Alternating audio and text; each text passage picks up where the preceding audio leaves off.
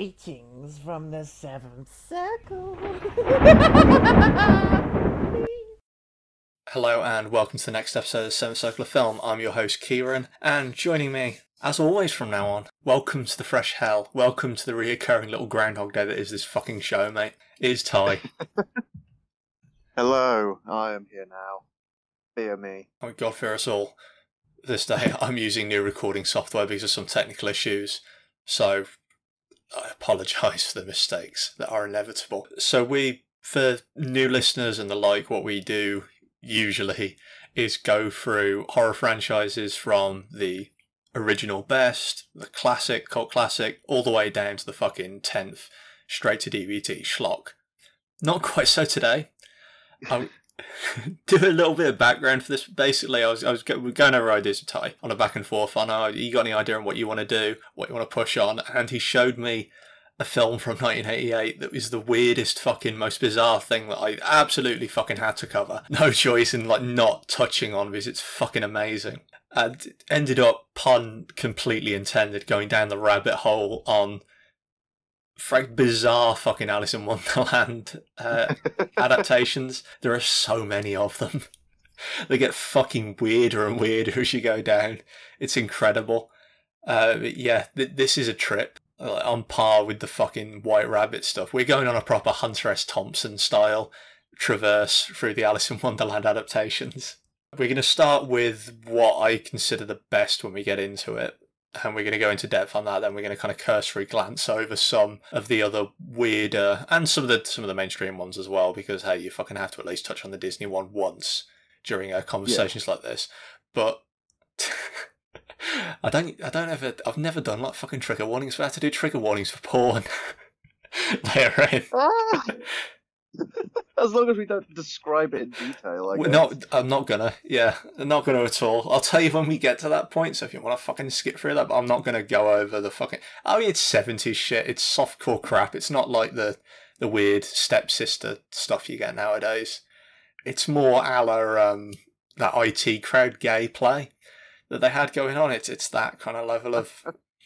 They're dressed in a revealing way. My God, their ankles are showing. So just to give a little bit of context, that's not the film we're going to be talking about in depth. No, no, that's not the best adaptation. I'm not fucking That's sitting on that. That's not the video I showed. on I ideas. We just become a horror porn podcast for the rest of time. Creep going through Rule 34 um, Nemesis with Steph next time rather than doing the CGI film. That's a fucking train wreck. I looked that shit up after he mentioned it. This mistake. Huge fucking mistake. Oh yeah, the the ones we're gonna the one we're gonna push on them properly is uh it's a 1988 uh it'd be Czechoslovakian, wouldn't it? Not Czech Republic. We'd- I'm gonna say Czechoslovakian anyway, just because it's Yeah. easier to just uh, standardize it to one. Uh, done by, and I've actually fucking looked this up because it, it's fascinating. Uh, Jan Svavmar, Svavmar, and I still fuck it up.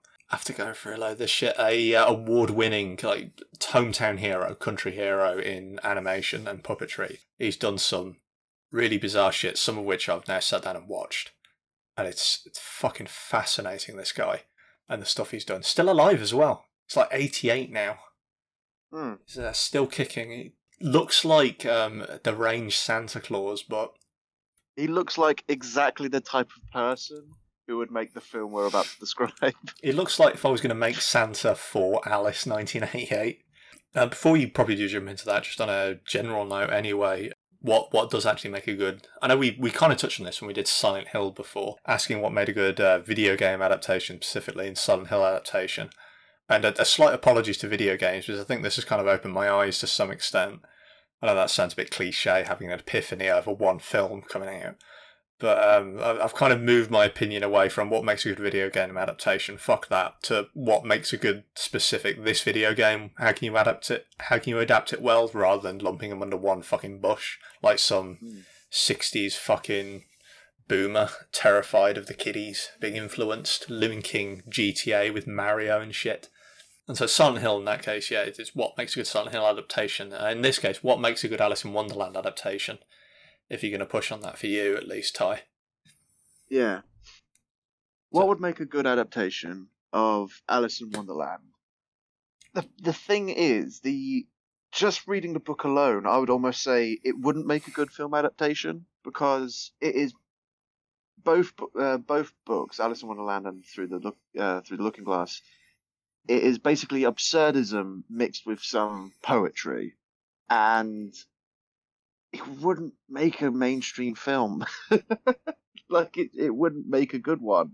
But if you were to be true to the source material, you would need exactly that.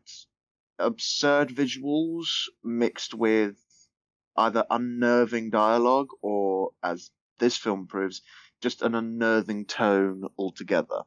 One of the problems you get, you don't really have a heroes in the Looking Glass. Or sort, I think you sort of do, I suppose, is you've got the um, pawn to queen thing going over, and you could mess with that just a road down. But it, it's more this happens, then this happens, then this happens. Certainly in the first book.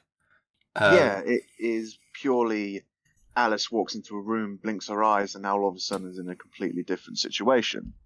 Like, I mean, that's one of the scenes in Through the Looking Glass.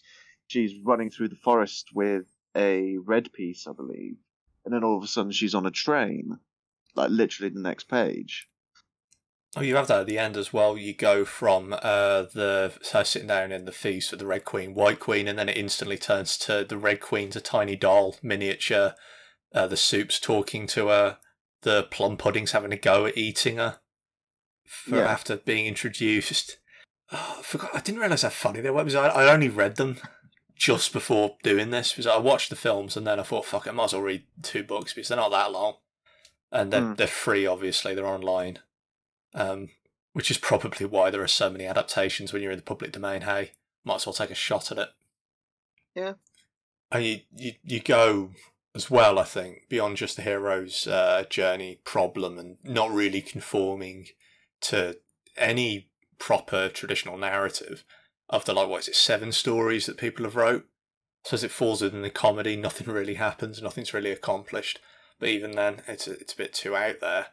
Um, the the books are just really funny and wrote in a way that I think only works in that format in terms of how the jokes are uh, placed. It's it's all wordplay. It's all I sent you like airplane style. There are semi puns in it, I suppose, just using the uh, linguistic nature, messing with um, homophones, messing with uh, homonyms, just to just create humorous uh, situations, like where um, there's a point in the first book where the mouse is sitting around with Alice. They're both really wet after she cries a fucking river, and they're at the top. And uh, Alice says, "You know, we need to dry off." And so the mouse decides to dry her off by giving a really fucking boring, dry speech about William the Conqueror, doing all sorts of shit, which is something that can't be transitioned to film format, really. It's something that just doesn't work in the same way. It's, it's that um, I don't know. It, it's it really is just something that works far better in the written format, which is why I think when you transition something like this, something like Alice in Wonderland, that relies so heavily on prose, relies so heavily on poetry, especially as well, which works a lot better in written than it does hmm. oral or in film. At least I think. When you need to move that over, you need to take into account that you've got a completely different format, different uh, medium to use. You've got a completely different sense you're making use of. You know, you're making use of the eyes as well, and you need to uh, stimulate that. Mm. So you need to take not really the um, the words, not the content, to some extent in what's proposed out. And this is going to sound really fucking pretentious, literature student style, but bear with me. You don't take the content word for word. You don't take the content beat for beat. What you do is you take the tone, you take the intention of the content, you take what it wanted to evoke emotionally within the person, within the audience, and you find what the new medium, what the new, uh, so in this case, film, you find the visuals and you use the visuals instead to create that feeling, create that emotion within the viewer, within the person consuming your content. Mm-hmm. Which is why I think the 88 version is so good because it, it doesn't make the same mistake that so many other versions do, which is okay, so this is what happens in Alice in Wonderland, so let's just take all that and just do it visually. What the 88 version does is this is what Alice, what Alice in Wonderland makes you feel. It makes you feel fucking confused. It is confusing, nonsensical, uh, insane, and that just unreal. Because it's not unnerving. Like I don't find this film well, apart from one particular puppet, but like overall, I wouldn't say this is like an unnerving film. This is just a what the fuck film, you know? Yeah, pretty much. I, mean, I think the book's exactly the same way. It, the, the whole book is just what the fuck, what the fuck, what the fuck. And you could do that. You could transition that straight into film. It wouldn't work nearly as fucking well, but they they No. take the feel of it. They take what it makes people feel and they push that into the visual aspect. And I, I disagree, to be honest, with the unnerving part. I think there's a lot of bits in it that are just plainly disturbing. it, it has been a while since I first watched it. Uh, I've watched it recently, but I've just got nothing but good memories from it. I adore this film. I, it's not for fucking kids. That's for sure. No. I, I would not show Alice this to a little child. fucking lying at the beginning. Fuck yeah. Oh, she's was it a story for children? Uh, she does, to be fair, say a story for children. Shut your eyes. Yeah, It's fucking the best advice you can get off anyone in these fucking things. that literally is like one of the first lines of the whole film. Like two minutes in, this is a story for children. Shut your eyes, otherwise you won't be able to see. Oh, I'll just And be this is- traumatized. I'll be clawing their own fucking eyes out, thinking this. Oh, Jesus Christ, that rabbit. It's ingrained. It's like you know, uh, Watership Down. The personification of the Rabbit Reaper is this fucking thing. Alice in Wonderland stuff adaptations. There have been so many, so many done well. Um, the Disney version, I want to kind of clarify before we do jump into it later. That I actually quite like it. I watched it again. Originally, I thought it was mediocre, because I hadn't watched it in fucking years and I'd kind of forgotten about it. But it's not too bad, and it's very faithful. The Disney version, to be fair to it. Um, there's some stuff from In the Looking Glass that's kind of shoved in as well, as Yep. is the same with most of the adaptations.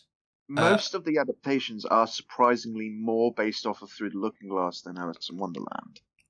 In the Looking Glass, got more to it. To be fair, I mean, substance wise, Alice in Wonderland Mm. hasn't actually got that much that can transition directly into films. It's mostly talking with Yeah. stuff back and forth, which just, uh, especially in a like children's film context, you can't do that. Um, Which is why, again, you go to the visual aspect, which is what 88 did really smartly. Is 88 Hmm. is incredibly faithful, uh, the Jan Svagmeyer version.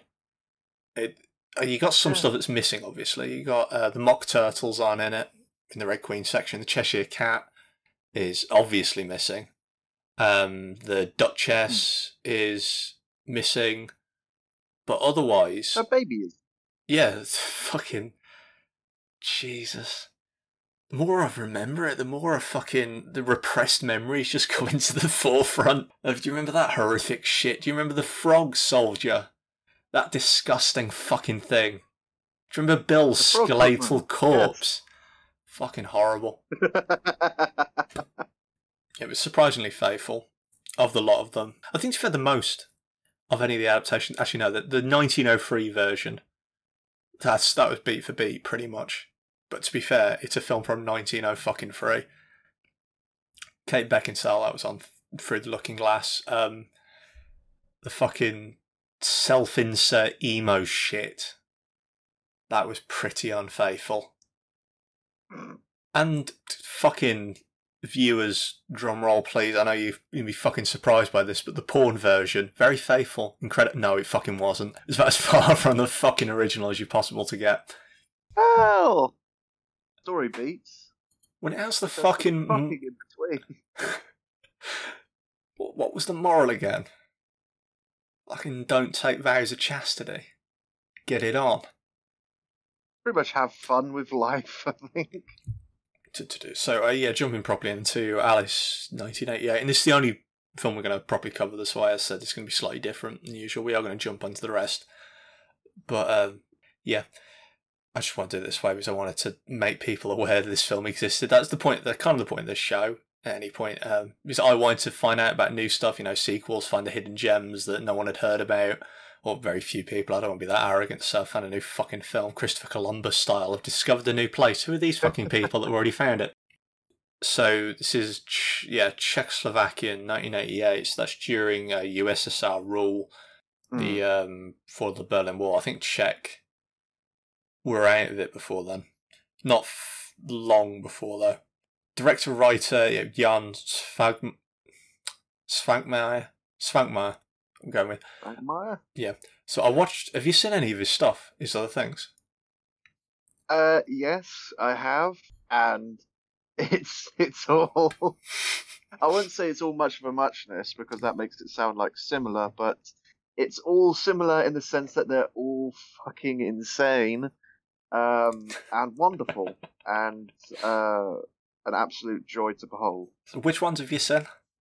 Uh, I've seen the one where it's literally a piece of meat Oh, Meat uh, Love. falling in love. Yeah, Yeah, meat love. That's Meat it. Love. Meat Love. Um, what was the other one I watched?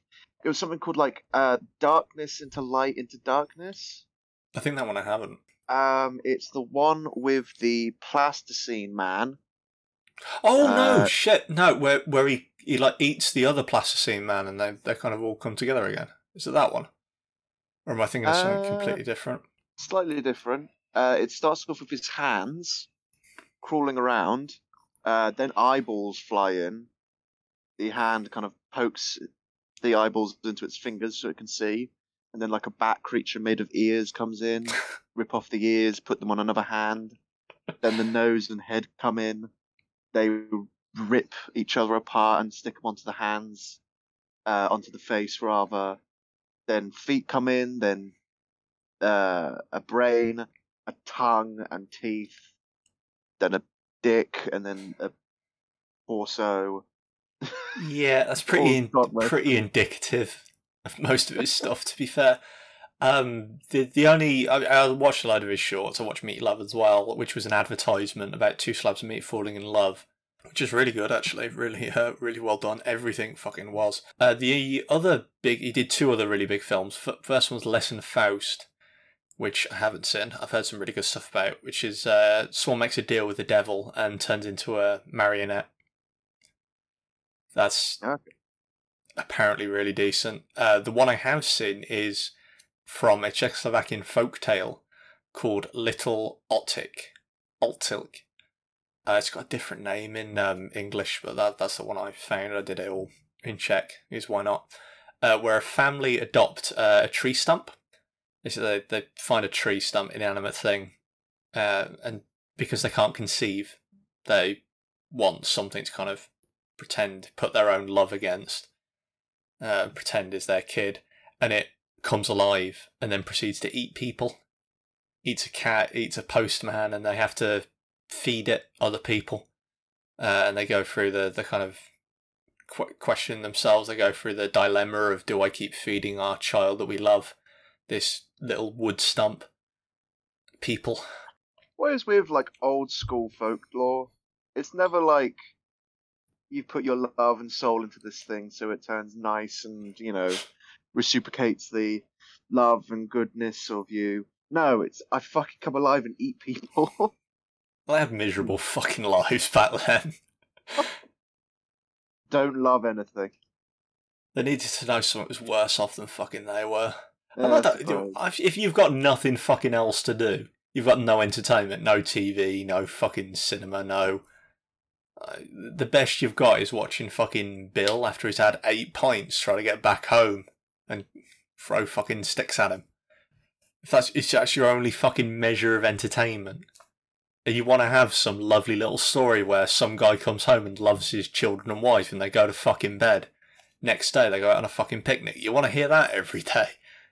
I want to hear about the horrific stump eating and killing people. Far more interesting. I suppose when you put it like that way, you make a good point. Yeah, That's the big one. He did a load of Edgar Allan Poe adaptations as well, um, including Pit, the Pendulum, and Hope. Which I don't know if you've read Pit and the Pendulum. Yeah. It's not very hopeful.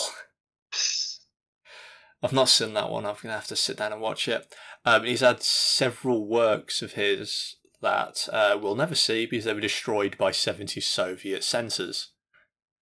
Fuck's sake. Yeah, fucking wonderful. Tis the way, unfortunately, with the USSR. It's good to see that uh, Russia have really come round on that, and they're uh, they're welcoming of all points of view now. And they don't censor anything. real uh, forefronts in creativity in the world. They've really learnt from their mistakes. Uh, to do cast wise.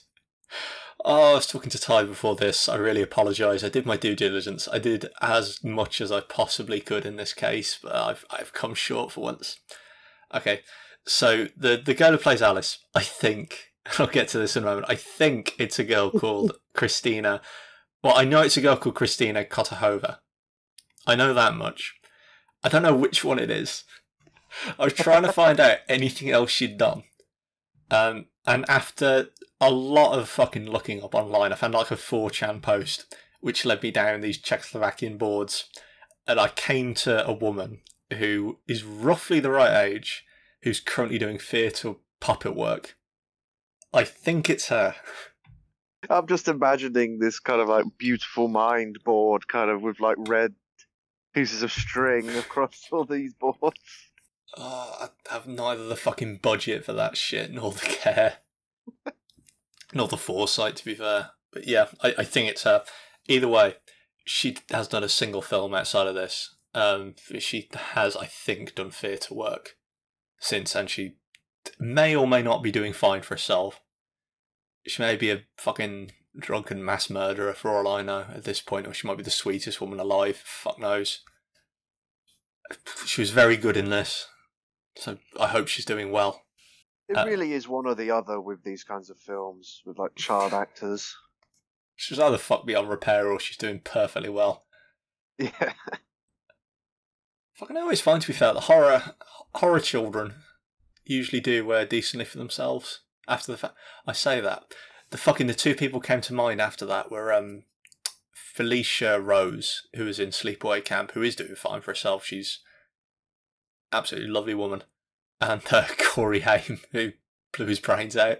Well, Corey Feldman, who blew his own brains out after uh, Lost Boys Three. So yeah, there's the dichotomy, there's a juxtaposition for you. The difference. Doing less good.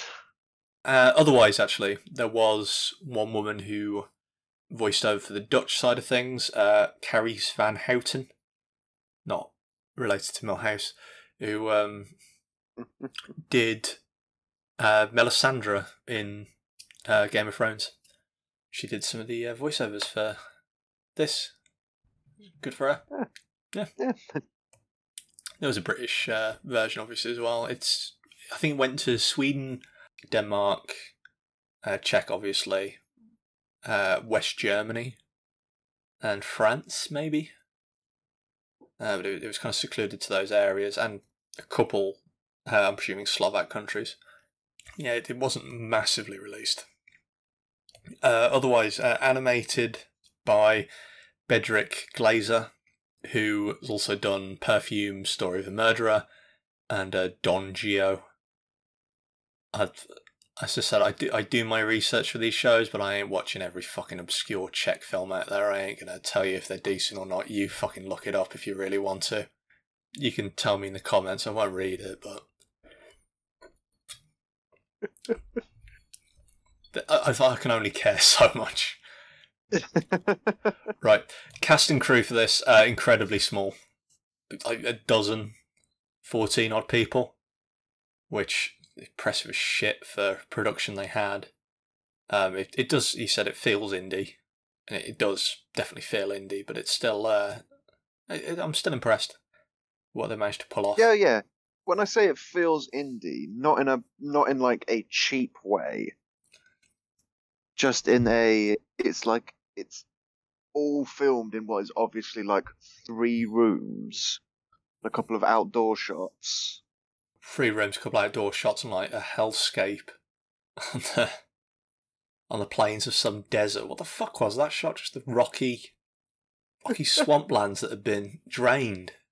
Probably like a um, One of the the rocks next to a beach, probably. one of the circles like- of hell. Fucking horrible. Uh, so right, this is gonna be a bit of a long one, but I'm I'm trying to avoid saying I went down the fucking rabbit hole. Ah, fuck. I uh, I got hooked on Czech puppet trivia for a while. Okay, that's that's how I'll put it. And I I, I looked up who Jan was, went into some of his history, and ended up just finding out that uh, puppets. Okay, he went to the fucking Czech Puppet Institute. What the fuck's that? And then found out that Czechoslovakians mad on fucking puppets. Fucking love puppetry. It's it's like the biggest fucking country for puppets in the world. Not that like Punch and Judy shit we get here. I don't know if Americans have that. If anyone uh, elsewhere, where you get like two twats who just start punching each other in a fucking tiny mock-up theater on a on a beach somewhere, and some fucking dickhead who's like nineteen paid about five pound an hour just lazily finger puppets away these two basically a domestic abuse situation for the little kids to watch and to grow up and emulate eventually. Uh, that that's our kind of caliber of puppetry. We don't have Jim Henson. We got we got shit. Uh, but yeah, the the Czechs they have fucking shitloads of it. And so yeah, uh, Zvanmaker himself, he created it in USSR, controlled Czechoslovakia, and took a lot of inspiration from uh, stop motion animation, which is huge as well in Czech, and puppetry. So pre World War Two, I said, yeah, I'm going fucking far back now. But this has got history to. I won't go on for fucking ever. This will only be like a minute, two minutes, so don't worry about it. But I am going into a bit of this because context is sort of actually helpful here. Pre World War Two, uh, a lot of it was just advertisement, technical filmmaking as well. There's a lot of really impressive shit though. To be fair, that I saw while kind of going back. What looks to be like one of the godfathers of Czech puppetry in 1946, uh, when Cannes was first brought out into the world. He won a massive award there at the film festival. Uh, Jiří uh, Trnka. Trnka. No, no fucking like vowel between the R and the N. It's a pain in the ass to pronounce that. But Sounds yeah, about right. yeah, he uh, released some shorts that fucking won awards and were actually pretty decent, and then released a load of other stuff. The one I really recommend, and you can find all of this on YouTube somewhere. I, I usually I'd say buy it, but good luck, frankly, finding this shit anywhere on DVD. I just just just YouTube it. It's, it's worth watching. Just get it out there. The cybernetic grandma, which is fucking great. It's like half an hour, and it's um pretty much a grandma finding that she's been autonomized out of a job by this cyber machine. He's also done a Midsummer Night's Dream. He did um adaptation of that, which is probably the perfect Shakespeare play to do in this kind of style. It's really fucked up weird stuff. I mean, I hate them. I hate, I hate fucking comedy Shakespeare stuff, and to be honest, a lot of the uh, dramatic stuff outside of the, the usual Hamlet, Macbeth, it's shit. The, the best night I ever had in Shakespeare, my uh, school went to see. Oh, I can't remember what it was now, but it was it was one of the comedies. Um, so fucking awful. The jokes, the jokes don't land anymore. Completely different. And one of my mates had the fucking amazing. And he's not usually funny, but he had the fucking amazing idea to laugh like a maniac at all the jokes in the theatre. I like the teacher can't say shit because A finds it funny. what are you gonna do? And she knew what was going fucking on, but couldn't say anything. And he just laughed his ass off. Just a completely silent theatre, except one guy laughing like him, like the fucking what you know, Final Fantasy X. That fucking laugh, that Yeah. just every time, fucking great. Uh, yeah, that's the best night I've had with Shakespeare. Otherwise, it's, it's fucking terrible. Um, yeah, so yeah, with all that, in 1948, the Theatre Act of Czech officially recognised puppetry as a proper form of theatre, and then a year later, uh, puppet theatres and um, institutions were established to train up new puppeteers to go through and bring what is a genuine cultural cornerstone of the Czech world, from what I can tell. I'm sure I'm massively insulting someone's culture, not having done enough. you never have. It's going to turn out to be a few madmen who've messed up the Wikipedia articles who are just really into the fucking puppets. Well, Godspeed to them if that is true. Fair play to them.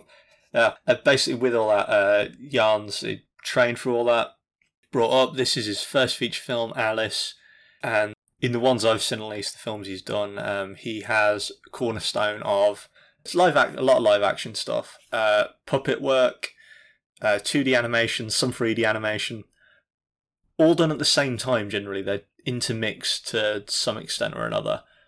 Uh, in Alice, especially, it's fucking impressive. The only one they didn't actually um, in uh, the tree film Little Otki, Otki, uh, that it was very much segregated. Still very good, but the components were there. Um, but yeah, that, that's a brief introduction, brief history of uh, Czechoslovakian puppetry.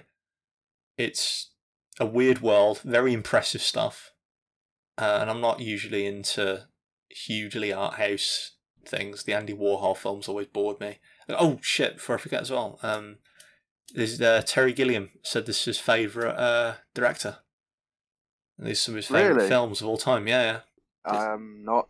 I'm simultaneously quite like, oh, that's really cool, and not surprised in the slightest. I was going, The madman. yeah, I was kind of a bit um startled. I was, I was going to ask you a question before all this on if you were going to get a different director to remake Alice in Wonderland, who'd you get? And I was going to say Terry Gilliam, and it makes a lot of sense now that he was uh, borderline inspired by a lot of the Alice stuff. Mm. Terry Gilliam would definitely be a good pick. Um, hmm. I'd probably go. What was his name? Just to see what he would make with it. The guy who did like the Cornetto trilogy. Oh, Edgar Wright. Yeah, because he is so fucking good at shots, like getting up the be- you know, getting everything he could possibly get from uh, a single shot of a film. It'll be interesting to see what he could do with it. Oh, visually, yeah. Um, Yeah, visually. Yeah, it's, he's a mate. Yeah, that's what you need for Alice in Wonderland anyway, because the writing's already there. You can Yeah. you can borderline kind of forget a lot of the the wordplay. The actually, yeah, you should forget all of that, and you should just focus on what you can do. Because you ain't gonna one up Lewis Carroll, and his work doesn't transition one to one onto the screen anyway. So yeah, that's not bad at all actually. Uh, thinking about uh, last night in Soho, I really loved it. I know a lot of people complained that without Simon Pegg there, his um, writing was a bit subpar, but visually he's always there. So that that's not a bad call, not a bad shout. But uh, yeah, anyway, going in, jumping into the film proper.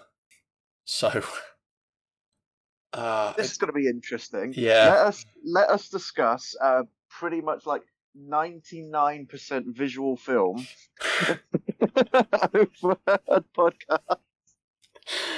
Uh, it's where I sometimes I sometimes wish I'm too lazy to do it, the um the whole fucking video essay shit that they do online where they you know what no I'm never gonna do a video essay style thing. They're too pretentious. You know they're like they they you see them walk on screen with their mic all set up and they sit down they have a small glass of they have a small glass that's been unpoured. They have a bottle of whiskey and they pour it out, and then they look at the screen and they fucking, uh, then they take a sip and then they get ready to go on a fucking diatribe for two. I'm never gonna fucking do that shit. The visual medium of that, at least, where you can push between images to images, it does work out. It does help. And in this case, oh, describing away. Right. The beginning, at least, is easy to go over because it's it's borderline quaint. The term I want to use it's it's unfortunately lost its original meaning. Um, the word queer. Yeah, it, some I don't know why. Like the the word gay, I understand it's lost the term happy because it's unnecessary now. You know, we've got happy. We don't need gay Yeah. anymore. Queer, I think, held a point in language that hasn't been replaced at all. It's got a certain syntax to it, a certain pragmatic element. Yeah, something's off, but without. It's not scary, you know. Just a, just a little queer, just a little off. Yeah, without an element of sinisterness to it. Something's Hmm. queer. I, we really need a replacement for that. I'm going to use the. I'm just going to use the term queer because it's so fucking perfect for Alice in Wonderland generally. I think. Um, we really need to bring that back and allow that back into the lexicon. It's a great word. So yeah, the, the, the beginning of pretty much every Alice in Wonderland adaptation beyond the porn one starts off with Alice sitting down listening to her sister read a book to her for good reason. Thinking about it, that'd be awkward. More uh, Pornhub sister-in-law shit. First thing you're gonna see, depending on the version you watch, I looked online for a couple different uh, versions. I've heard out there there's one with music in, but the the two I saw in both the Czech and the English version, I think it's Czech. I hope it was Czech. very well might have been the Dutch one. Fuck knows. To be fair, I can't tell the difference. Uh, they they both had no music in them, and they were Mhm. both fucking eerie. Frankly, on that part, it's not so noticeable at the start. This isn't a bad thing, by the way. I actually advocate that this shouldn't have any music whatsoever in it because it's it's really effective for what it Yeah. it kind of gets across. Um, for the start bit, yeah, you don't notice it because it's just riverbanks, kind of sounds of nature going along. Later in, because uh, Alice doesn't really, well, she does speak, she doesn't really speak. There's no proper dialogue through this, except at the right end in the trial. There is how the dialogue is dealt with. I hate that it. the only person speaking is Alice. I fucking hate it. That's the one part of this I'd change. Just immediately. You know, no, I wouldn't Really? change. I wouldn't change that. I would change the whole fucking said Alice, said the white. I'd get rid of that shit immediately. It was so annoying. Well, basically, whenever Alice thinks to herself or speaks, um, if she's speaking, actually, th- th- there is a difference. Uh, if she's speaking, the child just speaks in the in the in the scene. Um, however, if a different character is speaking, like the Mad Hatter, for example, um, or the Alice is thinking to herself, after the dialogue has been said, it cuts to a incred in just um, just the mouth of Alice saying something like "said the White Rabbit" or "thought Alice to herself." Observe the reviewer. See how annoying it is. If I started doing that after every fucking sentence I did. Angrily stated Kieran. I mean, I I like it. I couldn't stand that. That's, that's the one thing I'd change. I'd just get rid of her saying said shit. I can kind of gather. Because you know the camera's on the person that's speaking. I can assume they're the ones that are actually talking. It doesn't matter if it's if it's your voice coming out, that's fine. I can tell it was so fucking annoying her then sucking the camera off like a fucking lollipop with her lips right next to it. I could feel the saliva, I could hear her salivating coming through. the whole film is to create a sense of sim- uh, of um unnervedness and just like you said queerness of you are in a world that you are not originally a part of you are somewhere where you're not meant to be you are lost or you're down the rabbit hole No, that that one was unsure of annoying. when you're meant to come back That one, I'm st- that one I'm sticking with annoying. I don't care what the effect was. I don't care what the attempt was. That one I'm just pointing out. But either way, yeah. Otherwise, the um the the sound design outside of that, uh, because there's very little dialogue, because there's no music, um, you just hear the the sounds of uh, mechanics going on, and it's. It is, yeah, this is difficult because I'm going to have to describe everything in words. I'm going to repeat myself a lot. I'm going to use a lot of the same vocabulary because it, it does fall within the same fucking Venn diagram. Um, macabre. A lot of the the sounds that go on, just the the mechanics. It's really noticeable, especially during the where the White Rabbit's house scene, and during the Mad Hatter's um, tea party. hmm You you hear a this constant there is a, a somewhat constant ticking sound um either through like a mechanical being uh, like the mad hatter uh or uh, just the sound of clocks ticking um which is a big part of alice in wonderland with the time and the um grandfather clock and of course the white rabbit's pocket watch as well. Time is a constant factor in these. Yeah, Yeah, pretty much.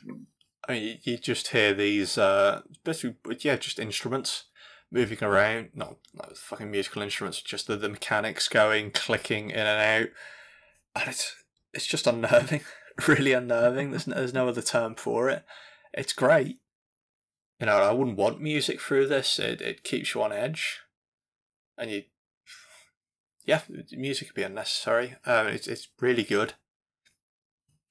Really great. Honestly, I honestly think music would take away from it because like there are certain scenes where Alice is just looking around, and um, you know you just have visuals of you know we'll get to the specific scenes, but um, well she's just having a look around, and if there was just like a a string quartet in the background, you know, trying to build up tension, it'd be like what? No, fuck off! You are interrupting the shot. You're interrupting the visuals with this pointless music. Yeah, a, a bad filmmaker would have inspired such a mediocre soundtrack on this. I, c- I can imagine it now. A fucking some indie director coming around, some indie music maker, and they they bring forth some. Oh, we need violins here. Uh, we we need it. Oh, it's subtle and a build up. During the Mad Hatter scene, we need a fucking concerto going on to show the mania of it. I can just see how annoying that's gonna get immediately. We need it. We need it ramping up into fucking heavy metal music during the co- during the uh, court hearing because it's all getting all going to shit. And we need a we need a Willy Wonka in the tunnel style buzzing during the the head swath. Fucking annoying. Yeah, they do a very good job in just keeping it as nothing and having just natural sound come out. Uh, they've got all added stuff in after the fact because obviously it wouldn't Yeah. have picked up on the recording, so it was clearly intentional for all that. And there was still obviously during um, is it stop motion? There was still when the cameras were properly rolling, and they weren't going to be picking up any audio. So they must have known what they were doing. All intentional. Mm. Works perfectly. Some of the noises, like uh, doors locking, opening, certain mechanical, again, mechanical noises as well, um, have clearly been turned up as well. Oh yeah, everything's distinct. Everything's distinct. Everything is not an assault. Uh, that's a bit more in your face about it, but just just a lot more noticeable. A lot more just. Oh, it's a it's a difficult feeling. Just the feeling of similar but different. I love it. Yeah, it just it, shows that it's a, different world. Mm. Takes right from the reality. Uh, yeah, film made for children. Oh, you know, this is a PG rated film. Yeah, I'm not surprised. That's really. There are those Well, it doesn't. fucking It doesn't really contain any gore. It's got blood in it. It- it's something. There's a single. Yeah, Alice pricks her finger on a what is it, an abacus, Yeah, yeah. and there's like a speck of blood, and that's pretty much it. The rest of it's just imagery. Of just imagery. It's one thing I never Yeah, fucking understood about the MPAA. Films like that, you show a kid a film that just says fuck once, 15 instantly, fucking traumatizing, show him to this, ah, that's fine. So, not got any blood in it, not got any swearing in it, that won't fuck him up at all. Fucking arbitrary. The MPAA. You sit down and go, oh, well, he thrusts into her three fucking times. 18 rated, oh, he only thrusts two and a half. 15, that's fine. The kids won't mind that much. That's fine, I won't fuck them up nearly as well. Fuck- Yeah, you know Norm Macdonald, uh, the Canadian comedian who did Mike Tyson Mysteries and stuff. Yeah. Did uh, he, he said in during the weekend update stuff, I think it was about the perfect joke, which is where the uh, the punchline is exactly the same as the setup. And uh, the closest I can come to that is Alice 1988 is rated PG. There's a joke where the setup is the same fucking thing as the punchline. For listeners wondering what the fuck are they talking about, just look up one picture and you'll understand what we mean. Look up the caterpillar Look up the rabbit. from Rabbit, yeah, rabbit. rabbit as well. You know, it's an actu- It was an actual dead rabbit. Oh yeah, there's uh, real taxidermied animals in this film. Yeah, plenty of them. I wouldn't put it past the guy to have real taxidermied fucking children eventually. I'd Soviet Russia, I'm sure you could get them. Uh, yeah, uh, so Alice, she. We start the film. reading the book, we we push in towards the attic, which is where we get most of our visual iconography through the rest of this film. Uh, one thing I think he does very well, Jan, as well, and he said himself, the problem with most Alice adaptations that came before this one, in his opinion at least, is they didn't see the Alice story as a dream, as an immoral, amoral dream. Not Mm. yeah, they looked at it in the lens of the hero's journey, in a, a moral argument to, to push on the audiences or some story to tell with some greater meaning to it. Whereas the way he saw it is it's um, nonsense. Entirely, Yeah. it's a dream. It it just goes nowhere. There's no point to it. There's no uh, real affect to it. It's um, it's like me telling a fucking story. It goes nowhere. It just pushes on and on and has no real meaning to anyone. It's uh, what will most likely be my favourite word of this episode absurdism. Yeah, yeah, absurdism, perfect. It means nothing. Deliberately so. Well, I, I think, ah, what was it? I believe the original, or at least it's theorized that the original uh, point of Alice in Wonderland is a satire, is a, um, sci, what is it word?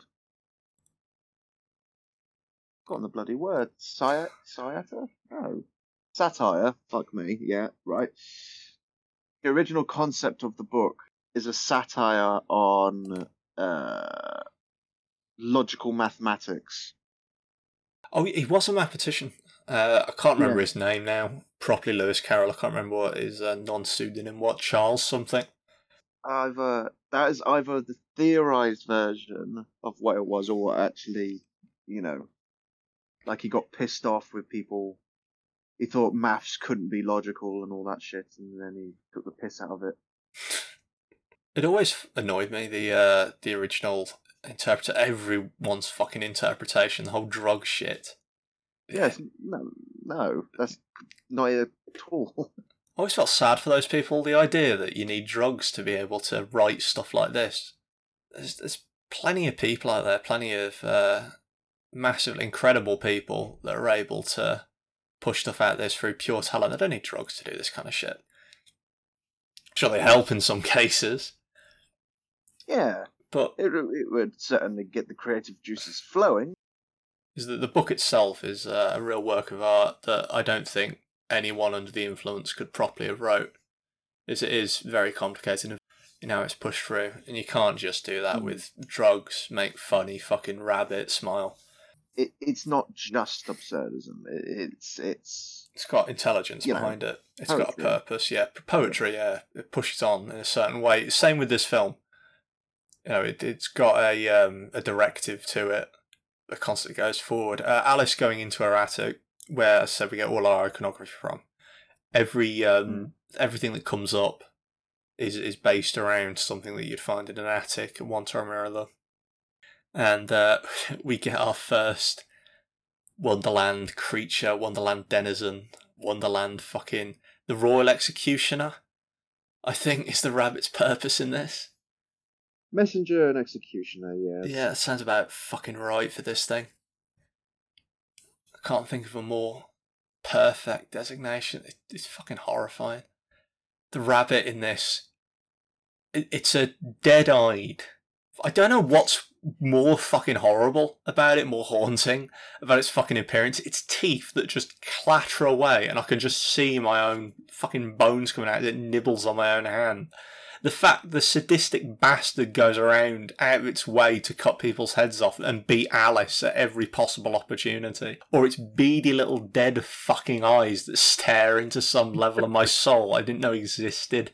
Or the fact, no, actually, I know exactly what's the most horrific part of it. The fact that it constantly, it stores its watch, not on its fucking neck or something. No, not something so simple. It stores it in its own fucking stomach, surrounded by its innards, its little sawdust innards. And then as it unstitches itself, it disembowels its own body to take its watch out to stare at the time. What does it do with its innards?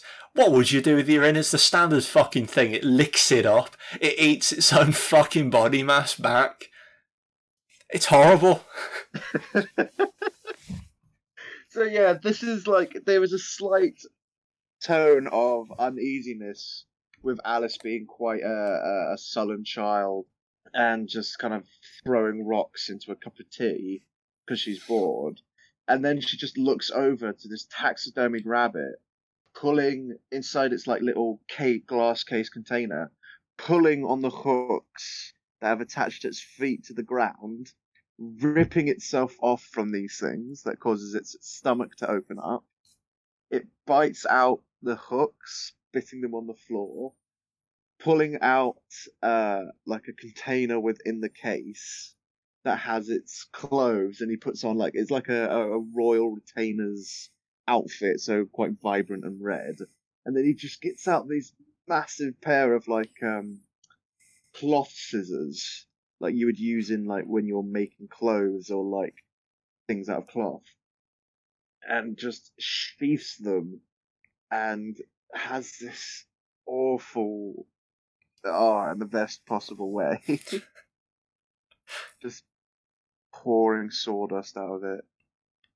I don't know if you've um. There's there's a game from 1995. I, I was watching a few YouTubers kind of go over this in case I missed anything, and someone said that apparently there's there's a quote from whoever created uh, Clock Tower, uh, a horror game that um, predated Silent Hill and Resident Evil, with like a Yeah. little kid with a. Apparently that villain was based on this fucking rabbit.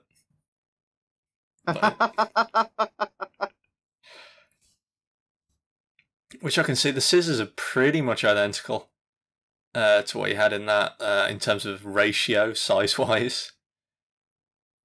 Yeah, Ah, if that's true, that's amazing. this uh, this rabbit he does the standard late stuff with said the white rabbit. So annoying. Um, he doesn't really converse a lot in a lot of the adaptations. There's you know some talking back and forth. Some I'm going to be late. I can't talk to you. Yada yada yada. There never is in the book. I don't think until the No. Mary Ann stuff. Um, I, th- he just kind runs of- Runs away. and ignores it. Yeah. In this one, there is some interaction. He violently beats Alice on various occasions, and Alice, God knows what's wrong with this child, continues to follow him at all points. If you were a fucking nine-year-old, eight-year-old kid, and you saw that fucking thing staring at you, I'd be. I wouldn't be gone for fucking smelling my own piss. I'd be fucking left it behind for miles. If that went down a hole, good. Get the fuck away from me. I'd be stuffing it. I'd be burning the hole. Well, that is a, that is another constant thing throughout the film. Alice is clearly not a normal kid. There is something wrong with Alice. There is that as well, yeah. Uh, to be fair, um, I think that's one other thing that most of the adaptations fuck up is that Alice in the books is mental. I didn't I didn't realize until I'd read the fucking things, but she is insane. There's um I don't think any fucking films actually touched on it. There's a point in the first book, basically after she's crying, that she realizes she can't do basic arithmetic. Like she does like four times three is 10, 4 times 4 is 11, 4 times 4 is 12. Something like that. How am I ever going to get to 20 at this rate? Something like that. Yeah. And then she says to herself, Well, Alice can do arithmetic, so I'm clearly not Alice. So who am I? And she presumes that she's the stupid person that she knows called Mabel. And she goes on a rant to herself, like schizophrenic fucking Mhm. Gollum style, talking about how, well, I don't like Mabel. I don't like being Mabel, so I'm not going to come out this hole until they tell me I'm someone that I like. Completely fucking out there, which you'd have to be if you take the presumption that she's dreaming all this stuff. You would have to be mental to get anywhere close to this, and you have to be mental to follow the White Rabbit anywhere. Um, which I think a lot of the films fuck up. The Disney one as well, to be honest. She's quirky in the Disney films. She isn't mental. In this, she's she's got a bit of sass in the Disney film. To be fair, Yeah, in this she's just certifiably insane. yeah, she's sociopathic, like straight up. Oh yeah, you ever you heard of Alice Sweet Alice? One of the first ever slasher films with um, you know Brooke Shields. Uh, the name rings a bell. I think you might have mentioned her before. I think she's been in some stuff here and there. She's she's getting on now, um, but she she was killed off in Alice Sweet Alice. That's that's kind of the film's big selling point nowadays. To be honest, it, it- you might have seen the villain in it. It's like a ten year old girl with um, a mask over her. that, to be honest, looks kind of like Alice in this film does when she's um, encased in a fucking marionette because this is a children's film. And that's not a horrific fucking concept. Being entombed in your own fucking body. He breaks out fairly easily. It's not that bad. I don't give a fuck. The as I said, it, it's fairly close to the book, generally speaking, especially at the start. There's a few things that are off here and there. Um, but Alice escapes the fucking Soviet attic owned by the sadistic taxidermist and follows the rabbit down in towards Wonderland. Um, did you notice that she actually uh, she goes into his hole twice? She goes down. She goes into the desk first, and then uh, goes down the, the like the fucking like the the pipe from it, the the Mario pipe, where she encrusts down uh, in stop motion. Yes, uh, the the uh, the desk first, and then she's uh, crawling through the hole with the measuring sticks in. Yeah, it's it's quite nice to kind of change it up a bit for around proper Wonderland style. Throw the rules out the window. Goes down twice. Lovely stuff. Um, after as she goes on to like a hellscape world of just dead rock, and sees the desk, which beats her up through the first. She try, keeps trying to take the um, fucking handle off, and it keeps popping out and throwing her against the fucking wall every time. Fucks with this desk. I I I'm trying to think of. I'm trying to remember if it has any significance other than the like, other than the riddle the Mad Hatter tells or asks. Or why is a why is a desk like a writing? Why is a raven like a writing desk? Yeah, I mean that was nonsense. well, yeah, that was the point of the original riddle. It doesn't have an answer. Well, it does because you know people on the internet are twats. Oh, they can't leave you, anything alone. you can fucking. If you're gonna get comparisons, you can compare anything to fucking anything if you leave that open ended. Yeah, but there's there's like a more accepted answer for that kind of shit. But it's originally it was meant to be a exactly what it sounds like a complete bullshit riddle that has no answer. complete nonsense. Yeah. Uh, oh yeah, she she draws blood going through that, uh, which uh, you're not allowed anymore. I don't think. Or you, no, you are now, but in PG for a while, I'm pretty sure you weren't allowed to draw blood. At any point, one of the arbitrary rules that the MPAA had, uh, from like 1990, I think, till like 2010.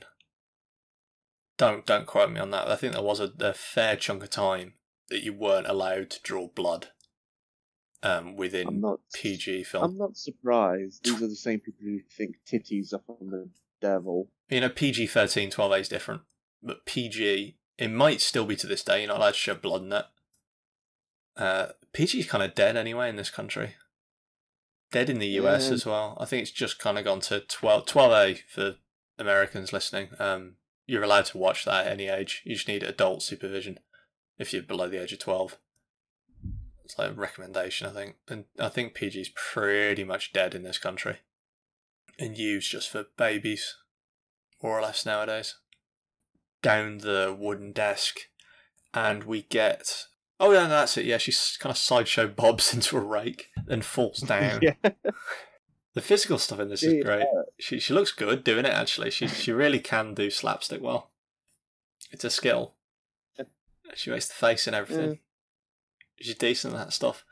We get into the scene uh, in every Alice in Wonderland film. The whole the first drink me, eat me shit. The uh, small room down below, which is just a desk, uh, a large door. She she looks through the smaller door, and there's kind of um, a theatre backdrop that the rabbit's next to, curtains and shit, and Yeah, like there's clear curtains in the background and like obviously like bits of card or paper painted to suit a scene. Um, but I would actually like to bring up something just before that. yeah, yeah. Just uh, because obviously the hole itself is more like a an elevator or a conveyor belt ride, honestly, rather than actually falling down the hole. But uh, when she does fall down the hole, uh, or rather finishes, and she pops out, she lands on a big old pile of leaves, right? And she kind of looks through the pile of leaves for the key for the door, and finds one of the desks that she uh, had pretty much just jumped in. Um, and what happens is the dra- as soon as she opens up the drawer, all of the leaves disappear into it. Um, and I'm just mentioning this simply because the combination of stop motion uh, of the leaves moving in, plus reverse shots of people like dropping leaves on the floor. You know, when there's less of them, stuff like that. Yeah. Just looks really, really good. I just really, really enjoy that whole sequence. It's not scary or like mind boggling. I just like to bring up the fact that those those couple of shots are done really, really well. Oh yeah, yeah. Um, I think a- anything around the stop motion stuff is just done Mm. stellar. That um, the I think my favorite part was the sock puppet things going in and out the floorboards. Those were just done expertly. Uh, the, the leaves going in, every every little thing's been given so much attention to detail. With such a small crew, again, you're gonna have like, two guys working on that. Does Yeah, make me wonder how long it took them to do it. not too long by the uh, by the looks of it. Hmm. presuming I've got the right actress. Maybe she had to have been like eight, nine during production. By the looks of it, she looks Yeah. about yeah that. And it, it came out. It has to have come out not long after that. Then, if as I said, the the actress I've got is the right one. I think there's only like a two two year gap, one year uh, leeway.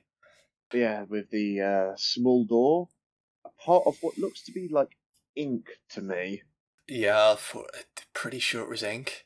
She puts a finger in it and shit, and it comes out more purpley because Jan can't be fucking normal. You can't let her just drink something. Like all, all the other fucking foods in this, bar the tarts and this drink, are either insects, fucking earwax. At one point, just a big jar of fucking earwax, or they have nails drilled into them. It's just horrendous the food situation down here. But Jan, Jan does really like his food. Um, all that meat that was dancing around.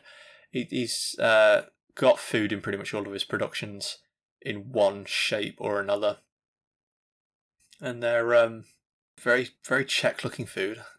I like the look of the tarts in this. I like the look of the ink bottle. To be fair, quaint little feel to them. But yeah, drinking on the ink. Uh, she uh, she doesn't just. Why can't she just shrink? It's a genuine fear of mine to be turned into an animate object. It, keeps me fucking awake at night. I have fucking nightmares of this shit. I watched a film the other uh, week called Tourist Trap, which is pretty much exactly that. Uh, a madman manicist, a la like Madame Tussauds, turns people into wax figures, and he can psychically control them. I don't know if you've seen it. It's in like the deep south, on like a, a shitty tourist trap area. And a I haven't of, seen it, but I've heard of it. of yeah. kids getting uh, taken in and fucking turned one by one into these little things until uh, one of them escapes. The main girl. I won't spoil it all. Is a, a lot of other stuff happens here and there. Um, but yeah, in, in that film, they fucking turned into little mannequins, and uh, I fucking I had a nightmare that fucking night of that shit being turned into a little mannequin with this guy just standing over me, laughing away. This was horrible. I didn't fucking expect my own fear to jump out at me. This is miserable. I need to stop picking films with fucking mannequins and camels. Every fucking week, it's one or the other. Yeah, she um, in I'm presuming stop motion, isn't it? I've never got you know fucking something little camera tricks, little editing tricks. She uh, turns into a doll, shrinking down, and it it, Mhm. it looks good. The little uh, kind of very not 1880s. Possibly well, not 1880s, but you know, very uh, very old looking. It's not a fucking Barbie doll walking around. Nah. I'm not sure that would be appropriate for like a little girl to be a Barbie. Yeah, no, that's or it's not a Bratz doll. Even fucking worse. to be fair, I don't know why I went to that shit. That that's died a death now. Apparently, thank fuck. Yeah, thankfully. Ugly as fuck, or a Cabbage Patch doll. There you go. That's that's appropriate enough, and that's ugly as shit. That could work. Um, you know, it, it's kind of a is it made of glass? I think Oh, like, like China. oh, uh, Ch- like- China, yeah. Yeah, like China doll is uh, a thing. Whether or not this doll is one, but it's got that vibe to it. That's got that- look. Sheen Yeah. to its outside. Uh, go for all the the classic stuff. Uh, keys still on top of the table. She can't climb up uh, all the way, and she starts sobbing away. Eats a uh, a little cake fucking thing. A little tart grows to ridiculous size and then drowns the fucking room. And yeah, in terms of classic interpretations, comparing it to the Disney one, right? So she she cries out, she's massive, she talks to herself, she's sobbing away, and then she ends up going in like a little um a little bottle, if I remember rightly, and ends up on an island somewhere and ends up running around in the race, gets In the Disney version, yeah. shuttered around.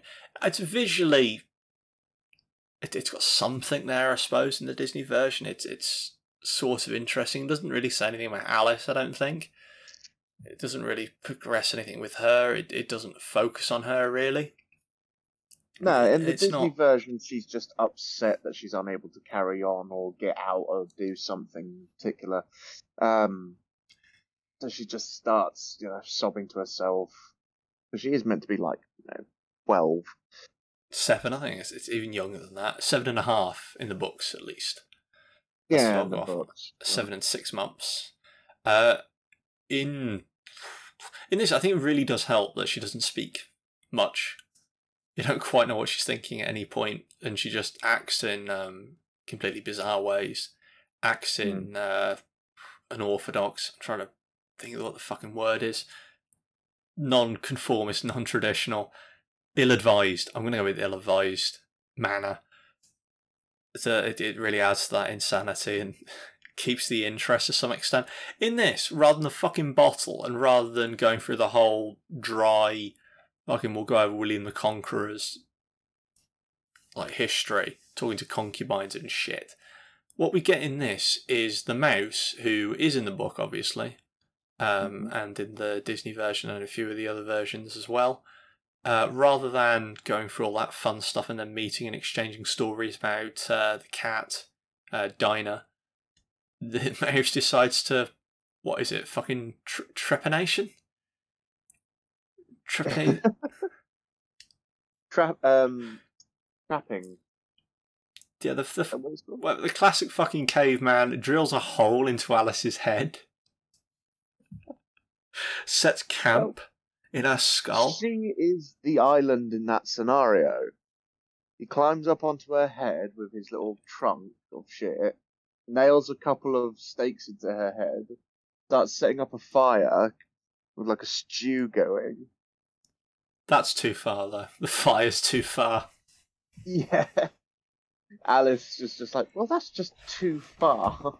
Sneezes, goes flying, and that's the only time we see them out. She's a lot more fucking forgiving than I am. Like, uh, far be it from me. Call me impolite if you wish. But if someone laid fucking camp and slammed sticks into my head, I'd consider that just a little too far in hospitality. A little too fucking breaching of the politeness code there. Impaling me twice in the fucking head.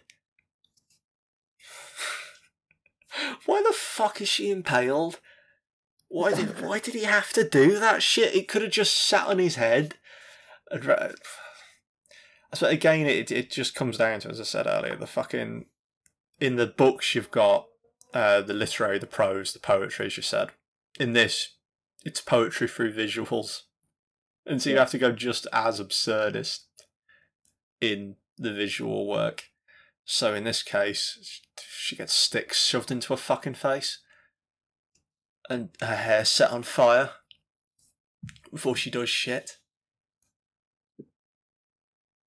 It, it's hard to really say the story progresses because it fucking doesn't. It's a constant just treadmill style walking forward. Nothing really moves forward, but fucking visuals continue. She moves into a different area going back into the small little doll creature, um, the Mary Ann sequence. What was your favourite sequence during the film?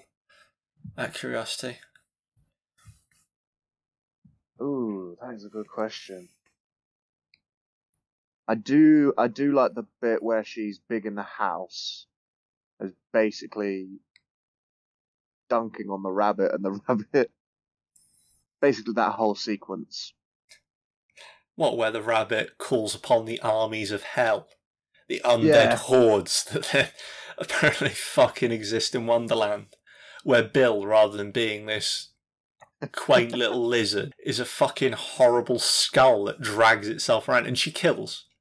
She outright just murders during this. He's Bill alright, dies. Bill's okay. Bill is exorcised from life. Bill's fucking dead. Undead. He's dead undead by the end of this. Basically, what happens is they send him up. He climbs down the chimney, and Alice just fucking boots him so hard.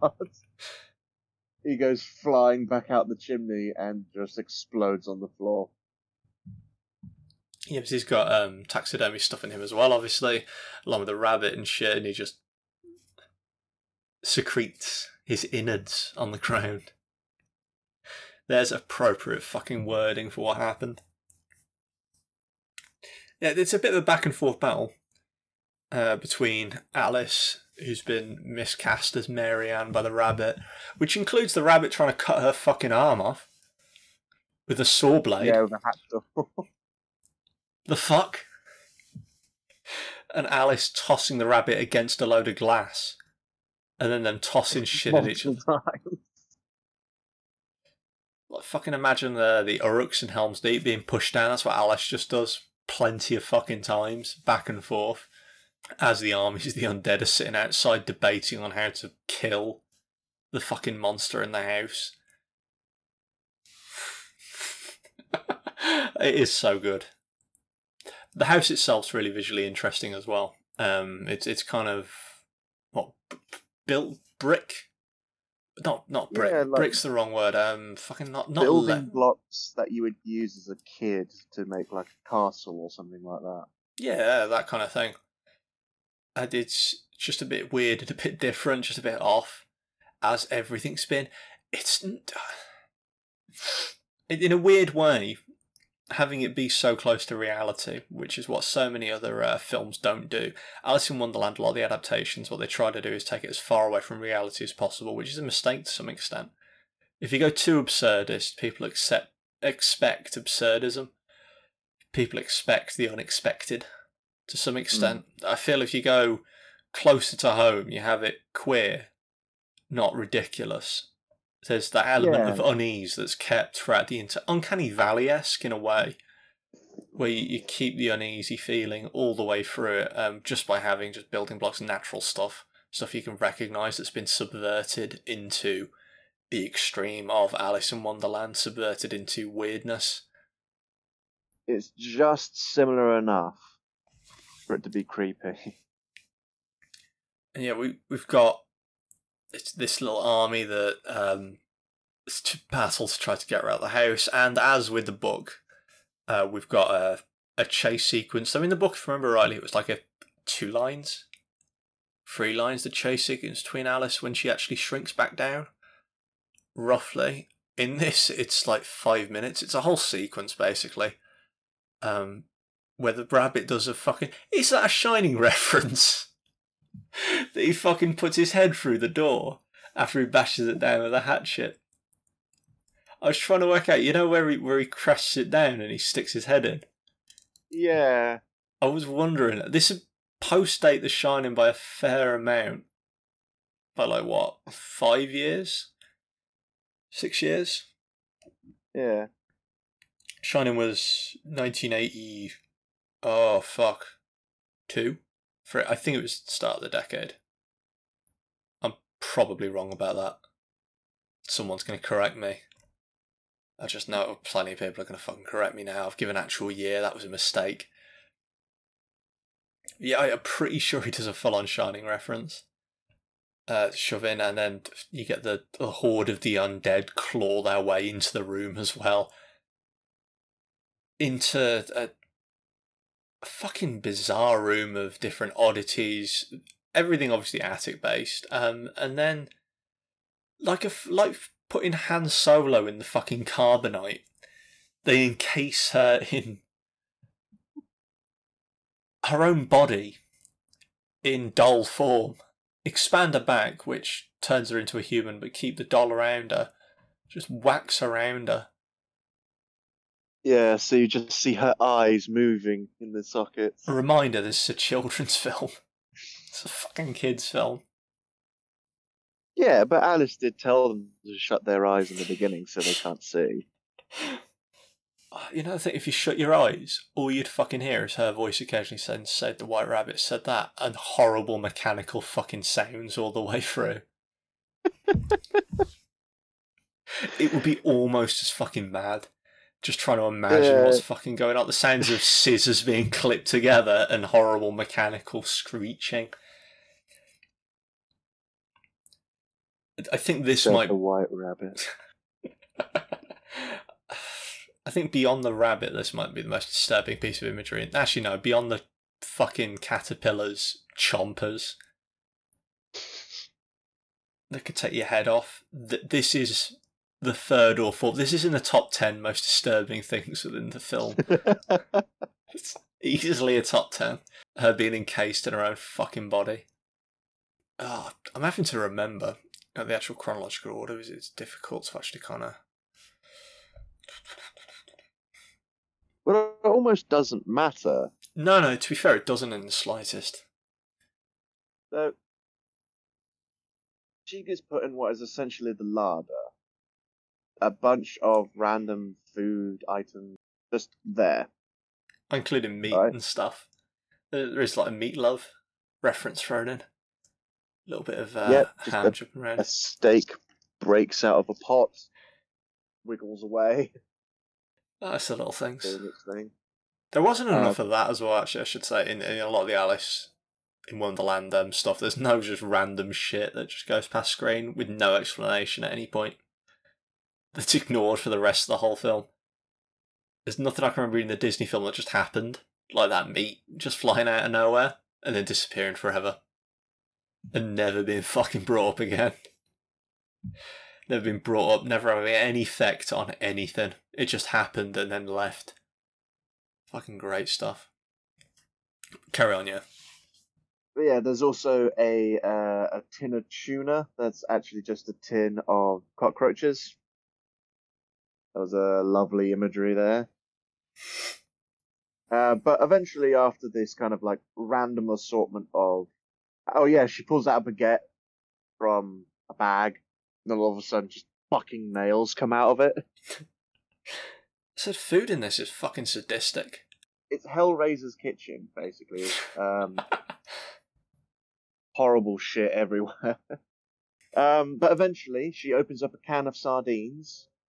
Um, that doesn't have any sardines in it, but it does have a key to get out. Yeah, and then She we, licks the key. She puts too much in her mouth in this fucking. she puts the rabbit's fucking innards in her mouth at one point. Oh yeah, Fucking when goes. the rabbit's trying to refill himself from all the sawdust he's lost. Yeah, He's like eating it with a spoon.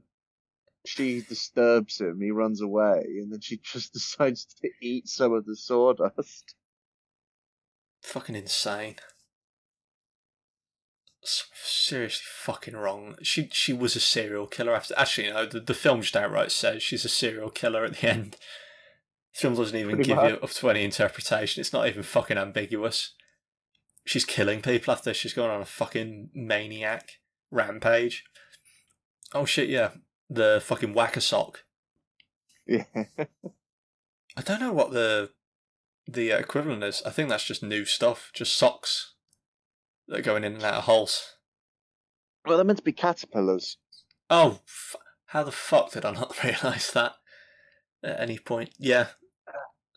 Going in and out through the ground, popping. Her own socks try to leave her. Scattering away, and eventually she, she managed to uh, hold on to them and get back into her shoes. But we get to the, the main attraction. And this is this is the image that pretty much sold me on watching the film originally, to be fair. yeah. When, when I was telling Kieran about the film, I was like, uh, let me just show you one image from this film. and I said, Kieran, the puppet of the caterpillar, which is very simple. It is literally just a big old sock with some, a full set of teeth and two eyes. But it is just fucking horrible. the grin's just too big, just a touch too big. It's too straight. It's too, too fucking everything. They look like dentures perfectly placed in.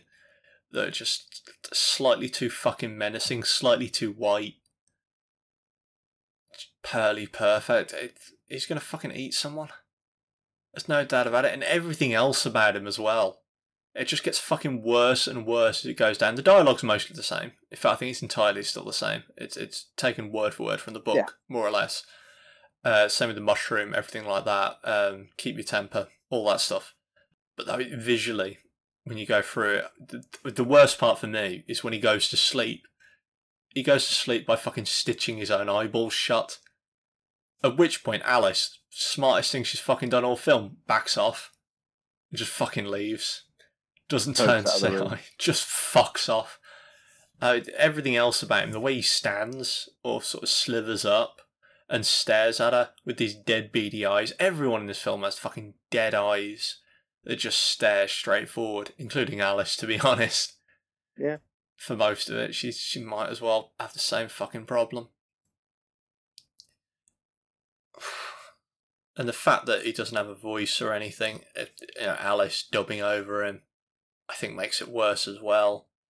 It just keeps up the inhumanity of it. Uh, yeah, yeah. I, I can't. I'm trying to think of a voice that would have actually worked, would have actually helped. And I, I think actually leaving it in this case and having Alice dub over, and leaving it up to the imagination makes it a lot worse. A lot better. I mean, you know, it just makes it a lot more fucking horrifying to contemplate. I think this, yeah, this is probably actually my favourite scene in the whole thing, the conversation back and forth, just because it is so well done.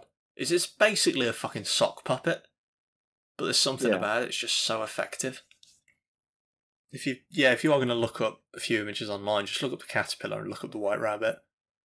The most effective stuff they've got in the film, and to be fair, the fucking frog soldier is also up there. That's in the top fucking three. Most disturbing. That's fucking horrible. As I said, I was watching um, Carl Calgarin do some stuff on this before. Uh, he fucking screamed at the frog soldier. Yeah, we get to the, uh, I believe it's the Duchess's baby. Yeah, Duchess is um, absent through this one. Yeah. Uh, which is probably good to be honest, because a oh, she was too fucking nice in the original. It's actually comforting. She was there for Alice, annoying, and she apparently dug her chin into her and all that shit. But she was uh, a, a nice person, which is anathema to this fucking film. Someone with decency, and that's not designed entirely to just ruin the children of Czechoslovakia for life. Alice gets assaulted again. She goes from a terrifying situation to a violent one. Thought, yeah, fuck Punch and Judy. She gets like a cast iron pan thrown at her head. yeah. She looks. She looks into this tiny house uh, to see the white rabbit uh, bottle feeding a baby in like a crib. Uh, he spots her and just fucking flings a plate.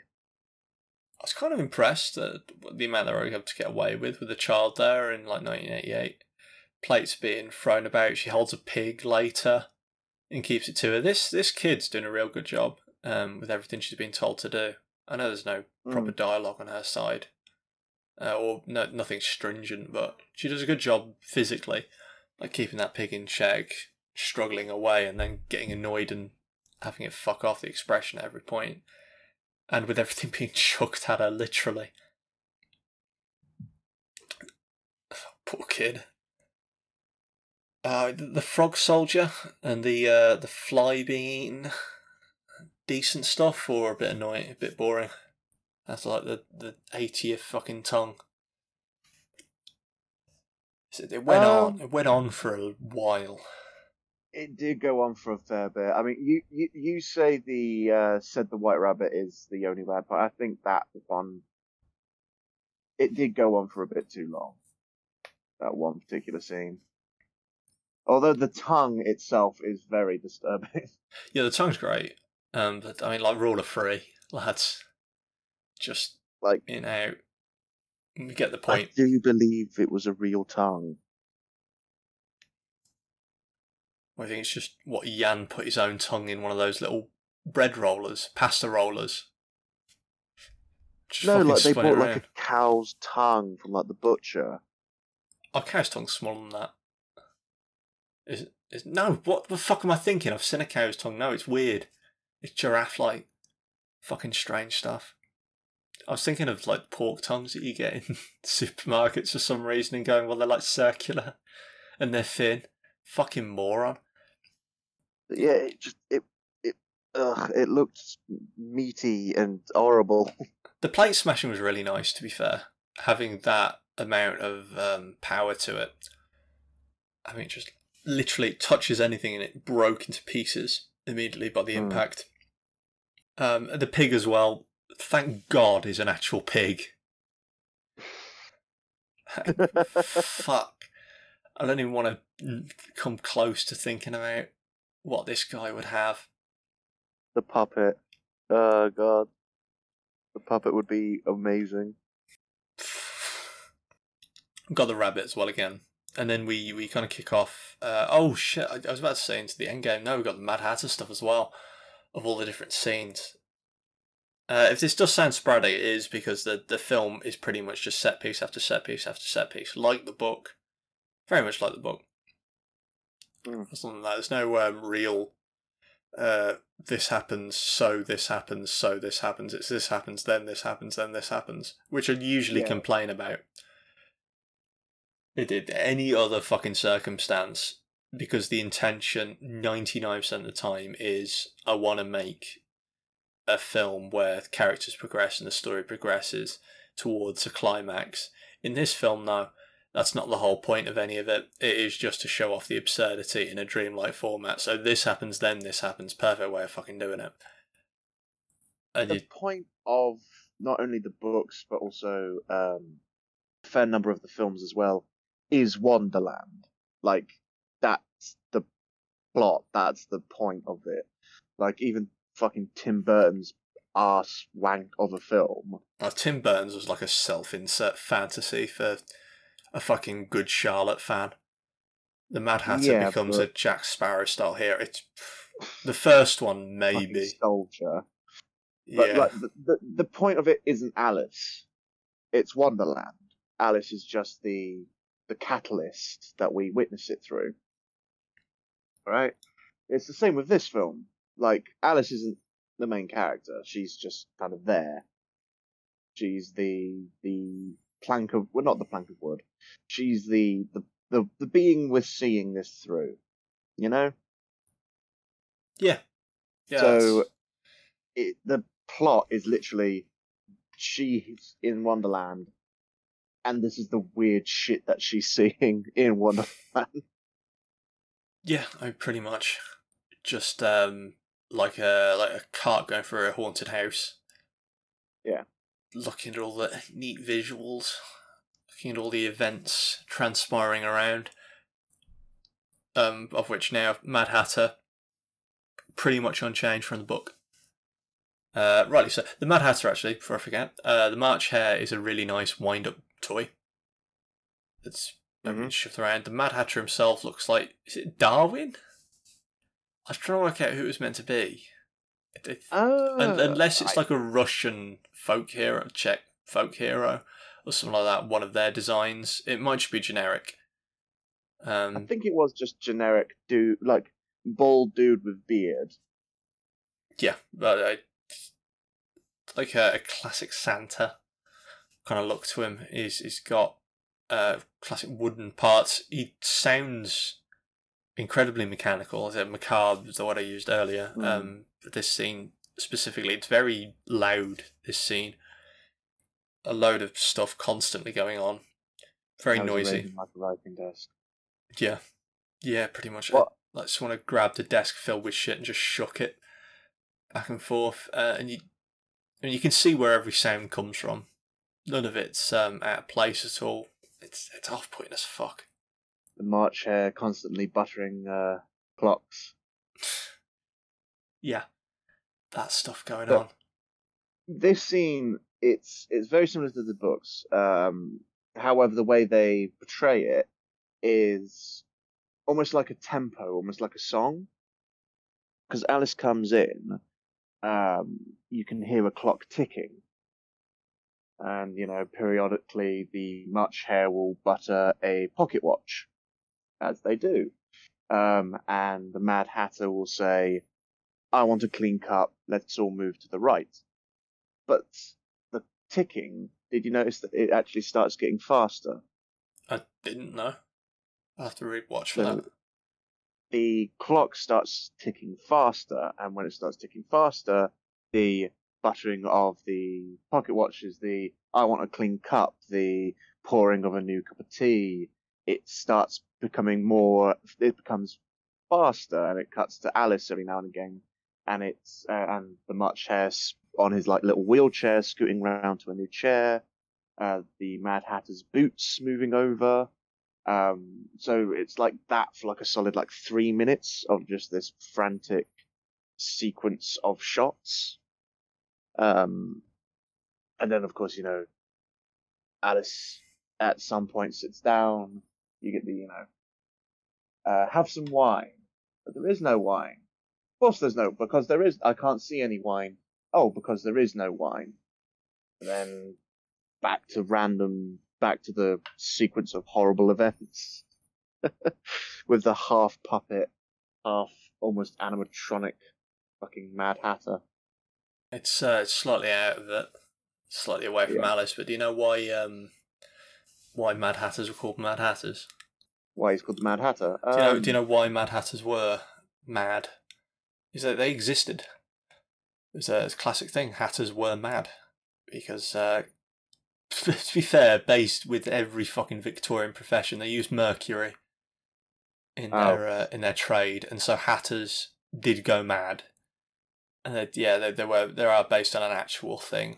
They're around, which is why in the books and why in um, a lot of the media, when Alice is given the choice between going to the March Hare and the Mad Hatter, she chooses the March Hare because hatters classically are mental anyway. Uh, I can't remember what their name. It begins with an M, specific word for using hats and stuff. Uh, Min- Minita or something. Minina. But yeah, they're, they were all insane because I mean everyone was fucking drinking from lead.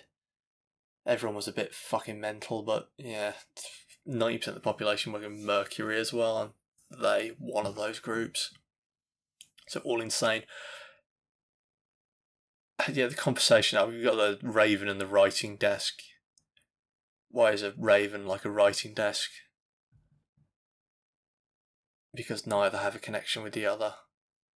Yeah, you know, you were saying earlier that the whole fucking there's been an established a decision made on an official answer to that shit. By that, I'm presuming that some dickhead who's got a degree somewhere has decided my answer's the correct one, and I've got a degree to back it up and pretend I'm better than yeah, everyone it's like a needlessly complex answer as well. They can fuck off. It's about as fucking about as on the nose as you throw either in red paint, they turn red. That's just as correct in my eyes as whatever fucking answer that guy came up with. It's arbitrary entirely. It's a load of nonsense.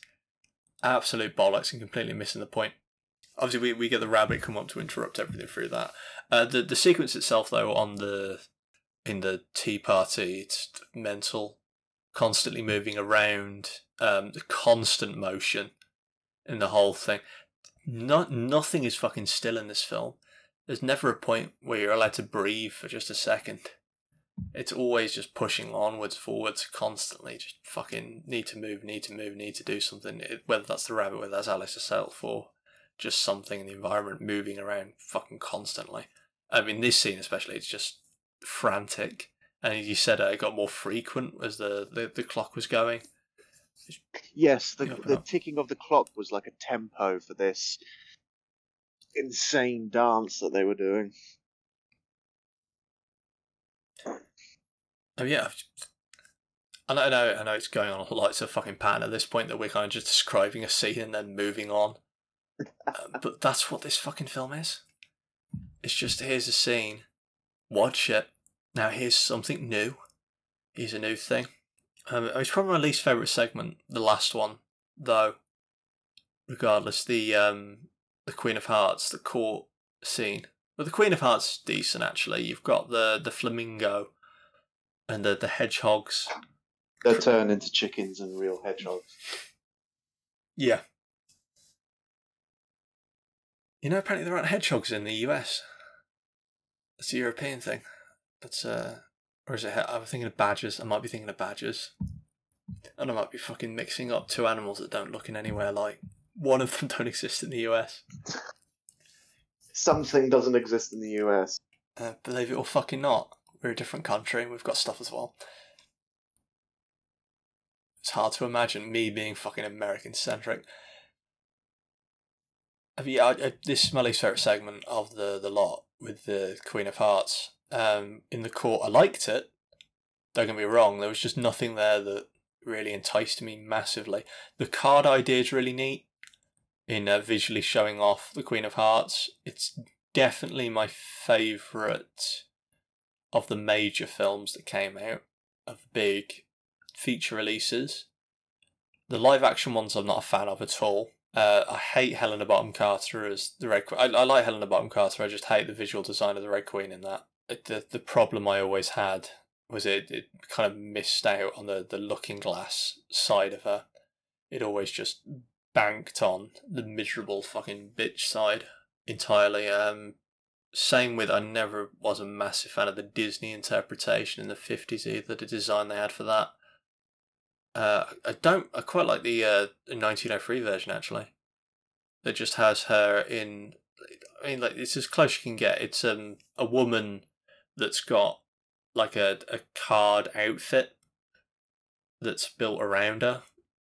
So she's kind of waddling with a, a queen card around her. That that's not too bad for an early design. It's at least semi creative.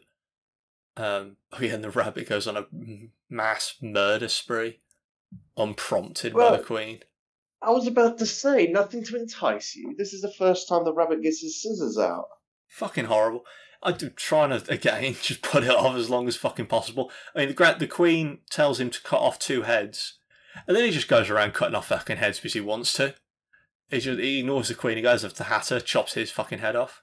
Goes to the March Hare, chops his fucking head off. And just starts chopping off heads. I'm surprised he didn't chop the fucking pig's head off. And let us watch it just bleed over the fucking ground. He just seems to. He really enjoys his job. Job satisfaction all the way. Just chopping heads off. I think I think that might be the most disturbing part for me personally. The bit with the Mad Hatter and the Cheshire, uh, not Cheshire Cat. Uh, the hare just swaps heads after getting decapitated.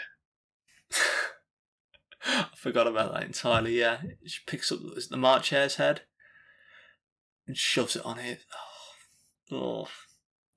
And then they go back to playing cards.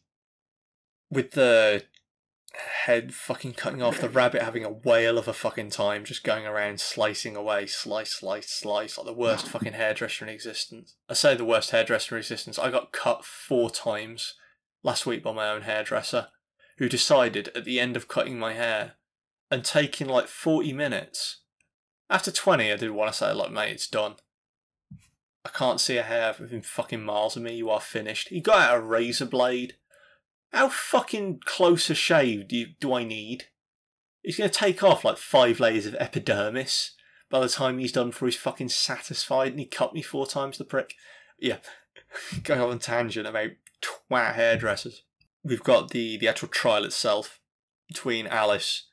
In most interpretations, uh, obviously Alice isn't the one on trial and she only gets into trouble when she ends up uh, two miles high in the court, where she eats, drinks something, and she skyrockets up bit different here. She's uh, she's put on trial to start with, which decent way of doing it. You know, I've I've got nothing against that. It's, it's she's less of a passenger that way. She's given something to do, and in this version, she's always been a bit more aggressive. Uh, she's taken a bit more charge, so it makes sense that you can kind of put her in the foreground and let Alice's innate impetuousness kind of shine a little bit more. She's always been an impatient dick in every version of Alice in Wonderland. Alice is not a nice Yeah, fucking child. Yeah, she has been annoying as hell. Um, and in in this version, rather than growing to a ridiculous size, she gets herself in trouble by just walking up and eating a load of the tarts to prove that she didn't eat any of the tarts. What I like about the the court scene is that before it starts, they give her a script. Oh god, yeah. Give her a little script to read through. Oh, it's great. There's definitely a joke to be made there. Something about kangaroo courts pushed around. Something about police pushing people to give confessions. A smarter man will come up with a joke. You know what? Actually, that that's in my top one disturbing moments where her heads start changing, and she goes through just the different characters. And uh, the the Red Queen says, "Chop all their heads off." That's fucking top one moment, as she fucking sporadically goes through each and every head, trying out each one as they're all shaking and looking on in terror as they're about to have their lives rightfully fucking extinguished. Of all the things the rabbit could have decapitated, that chimera of horror should have been up there, number fucking one. Kill that thing. And the, the script, actually, as you said, that that was kind of interesting. That was kind of funny. Uh, less Wonderland, I think, less um, unimaginable than people would think. Yeah, I, I, to be honest, like, obviously she she then wakes up. She uh, has scissors with her, and she presumably goes off to stab her sister several times, wear a mask, and kick off the slasher genre. I don't know what she's doing. She uh, is about to cut the head off of any rabbit she runs across. I don't fucking blame her on that account. Rabbits, fucking tasty. Irrelevant to the whole situation. Rabbits would be fucking dead around me, dissected, just ripped open, and their heads would be mush. Not chopped off, just fucking stomped into the ground. I wouldn't see a fucking rabbit for shit after that. Gunned down. I saw a rabbit um blunderbust once. Just blown up into tiny little pieces. Fucking horrific situation. I wouldn't give a shit if I'd seen this film. It's just fucking cathartic at that point. I saw that, yeah, I finish it off. Um, anything I missed? Anything you need to go over? Not in terms of like the scene by scene. There was a couple of scenes we missed altogether, but that's fine. Just gives uh, people some something to see if they watch it. Yeah, I did. Unfortunately, we can't really do this any justice to any extent, really, in um, this kind of format, in this medium. I said earlier about having to transition to different points. You really can't transition uh, film a film like this, such a visual film, into uh, the podcast format and do it massive amounts of justice. You just have to watch it, to be honest. Yeah, it's it's the main reason why I made the suggestion. It's one of the best adaptations I've ever watched. Um, not only just for being a very good film, but for adhering what I consider the the, the quintessential rule of adapting stuff, which is uh, from the late great Douglas Adams. If you are going to adapt something, don't just remake it.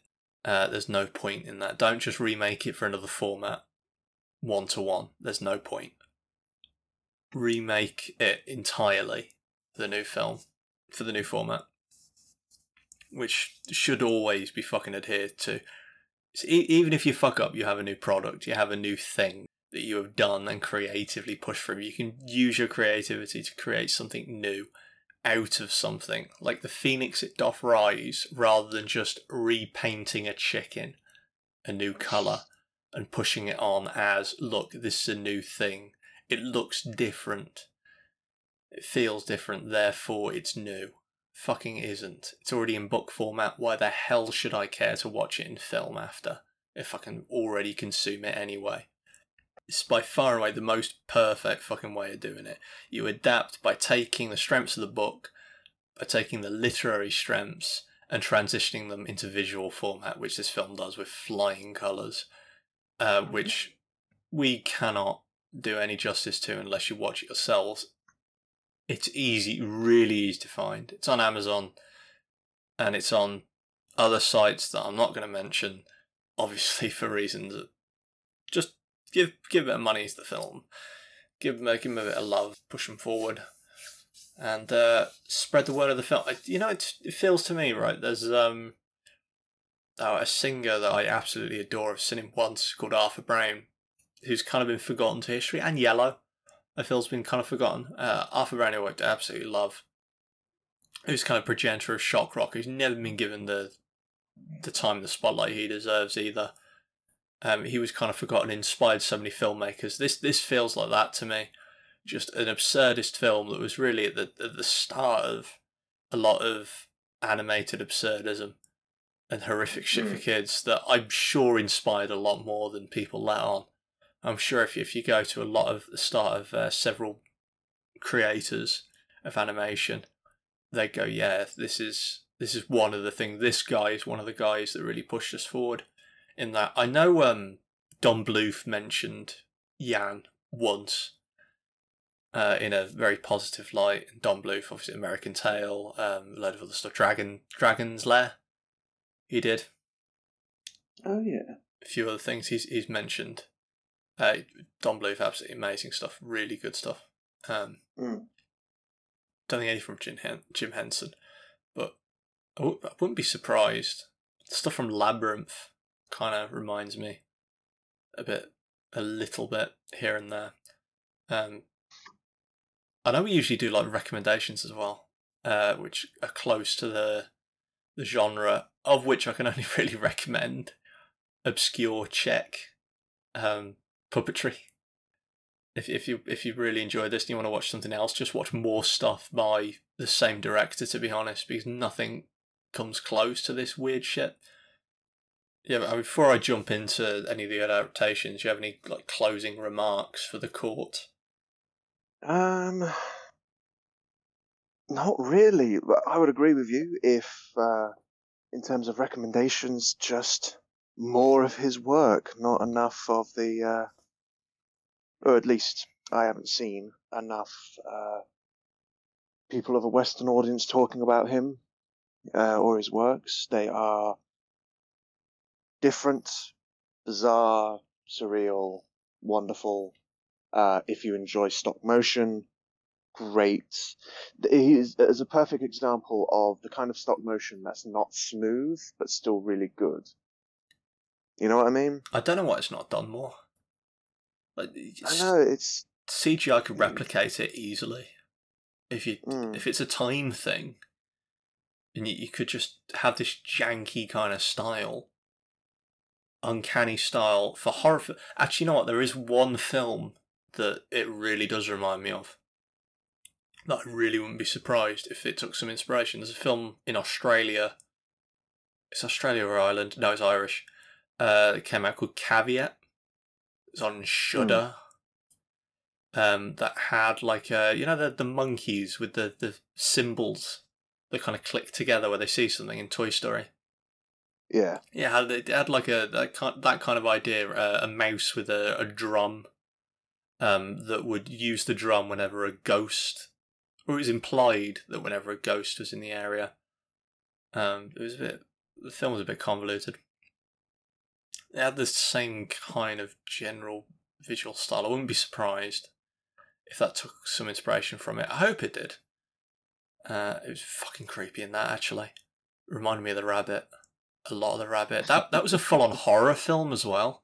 That wasn't for kids in any way. That wasn't fucking advertised for any child.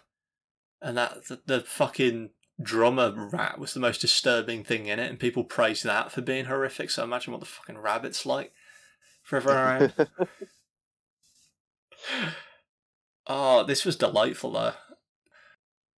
Yeah, I- I said we would touch on a few of the other adaptations, and we've hit the two hour mark. So it seems as good a time as any to just push in and briefly go over a few of the ones we've seen. Uh, it's, it's not going to be in anywhere anywhere near as much depth. For one, these I think most of them overlap of the ones we've seen, but there's some that don't quite so much. Um, I'll go over the ones I've seen that you haven't first, I suppose. Uh, and then we can go over some of the ones that overlap. Oh yeah, I have I haven't actually seen the uh, t- first Tim Burton one, so I'll leave that one to you when it comes to it. So you haven't seen the 1903 one, have you? I do properly jump ahead. No, I haven't. Fair enough. So, the 1903 one, that's five years after Lewis Carroll's death. I can't, can't remember now who the director was. It's nine minutes long. Like nine minutes mi- nine nine oh three. It's on YouTube in full. It's obviously for sound and colour. You've got you know all black and white, all silent. You've got the the classic kind of silent movie um, posters that kind of come up before each and every scene, describing what's about to happen, and then they act it out physically. Mm. it, it so far back that you've literally got on the, the two sides of the screen the whole uh, kind of dissolve effect that you had with old timey cameras. The the kind of like looks like acids eating away at a piece of page. You know, on either side, Yeah. these brown fucking things. Literally, it's got that in it. Um, it finishes on uh, the the Queen of Hearts is played by a woman who's marching along in like a little card costume with her head sticking out uh, and her body just sticking out either end of it. And then the the soldiers are played by little children in just like the fucking cutest tiny little card outfits ever, like little nine year old, six year old kids. They're just marching along. Alice herself is played by like a twenty something, late twenties uh, girl, which I don't blame them at all. It's the fucking not even the fucking tens. Anyone who could have seen this is now dead. I think. Even the fucking oldest person alive, they're, they're now dead. No one is alive who could have ever fucking seen this when it came out, so I don't blame them for bringing a fucking 20 year old in. But it's good. It's genuinely, like, for the time, impressive. Um, I can't say good because, fuck, it's from 1903. But for the time, very impressive stuff. I'm glad I watched it. Glad I sat down and sit through it. And I'd recommend, just for the sake of history, sit down at some point for 10 minutes and just type in Alice 1903 and watch it, because why the fuck not? Uh, I'll go quickly chronologically. Cary Grant, 1933 version. Yeah, it's alright. Didn't really care. And then I think it's the Disney version of that, isn't it? 51. 55. I Um, believe so. there are others that I'm going to skip over because there are fucking thousands of them. Yeah. There's quite a few. Oh, You know, Hallmark, the card company, did one. Genuinely, it- like a sarcastic British style. The, I, I saw, Okay. I saw a clip, a couple clips, and I fucking hated it. Couldn't stand it. Um, I've, there's Kate Beckinsale's been in one as well. Whoopi Goldberg's been in one. So another place. There's one with Ian Holm as well, who plays Bishop from Alien. Um, in 1975. But yeah, the the 50s Disney version we touched on it a lot anyway in comparison to the 88 version. Uh, I, I thought I had said at, said at the start, I thought I hated it. I really did. I had it in my head that it was mediocre, like 5 out of 10, 4 out of 10 trash. I actually really enjoyed it when I was rewatching it. Um, to go back over, not really as a Wonderland film, just as a, a general hero's journey with interesting visual points occasionally. Yeah, it's it's it's one of those that is good. It like it piqued my interest for Alice in Wonderland, um, as it was the first thing Alice in Wonderland film I watched. and then of course I read the books, which I was like, oh, this is this is not this is not the the same. No, it, it lacks the wit, I suppose, of the books is the problem. It's got everything else. It just lacks the the edge. Certainly in the writing, it doesn't have any jokes really. Not really. It's mainly just giving visual keys to the poetry, um, to or at least some of the poetry and the songs. Um, it's it's definitely Disney, if that makes sense. Fifties Disney. Yeah, it's it's Well, I don't know if it's controversial to say, but fifties Disney was abysmal. Fucking boring and shit. Sleeping Beauty is a terrible film. Rubbish. yeah, I'd agree with that. Cinderella. The sequels are good. Cinderella, genuinely. Surprisingly decent, yeah. Surprisingly good. The original Cinderella, fucking awful. So Boring boring. Put me to fucking sleep. You want good Disney, you have to leapfrog all the way to the 90s. Or ignore their, um, what is it? Is it Tombstone or Touchstone productions they've got? Is their, uh, adult side, so nothing gets put under the Disney brand that's not family friendly. If you go for that stuff, they've released some really good stuff. Did you know about that? They got they've got like their own studio they set up that has nothing to do with the Disney brand. They own it, but it's it's to release like adult films on, um, so it doesn't hurt hurt the Mickey Mouse brand. Interesting kind of bit of history on that. Um, I know Tomb What films have they released? I know Tombstone. There's a Touchstone film. You know the Val Kilmer uh, cowboy film. Yeah. It's a lot of stuff you wouldn't expect, and Huh. nothing to do with Disney whatsoever. It's as far shot from it as possible. Some really good stuff though. Uh, yeah, the the the fifties Disney version, just a bit. Hmm. I, I don't like the design of the Red Queen at all. Uh, Caterpillar was fine. Cheshire Cat was good actually. No, that is that is iconic. Uh, the design they built in for that, and that's been taken up, I think, by pretty much every interpretation now. Yeah, the Cheshire Cat, the Mad Hatter things. Oh, They're yeah. definitely the highlights of the Disney. yeah, I mean the the Mad Hatter that's become iconic as well. That's just what the Mad Hatter is now. Um, certainly, I'm thinking to the design that they have for the the Arkham games for Batman as well. That's Yeah. pretty much the same. But yeah, like Hmm. five out of ten, four out of ten. The Disney version. Yeah, six, probably six. No, Some- I'd say higher. It, it, I am quite biased against it, I will say. Or like for it, I will say. Um, like it's one of my particular favorite Disney films, so I would not give it a five or a six. I feel that's again, I'm biased. So. It's not that media. It, it's better than all the shit in the 50s, 60s. It's probably like seven. It, it, it's better than fucking Sleeping Beauty. For context, I may be a little biased here, uh, listeners. Last night, uh, I had to sit through a modern dance interpretation of Sleeping Beauty for a friend of mine who's doing dance for two and a half hours. And, um, how can I put this? I sympathise with the uh, priest from Footloose. That's that's how I'll fucking put this. I wish he won. Jesus Christ. Oh, pole dancing though, fucking impressive. Give it to him. Why you pick Sleeping Beauty for pole dancing? Fucking the least adept. One of the least, just sliding down, sleeping at the bottom.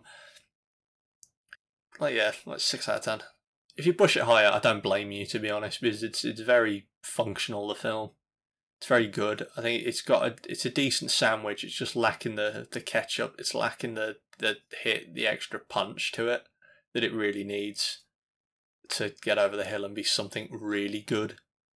Um, like Yeah, if the visuals if of I watched it again with nostalgia eyes, you're probably right.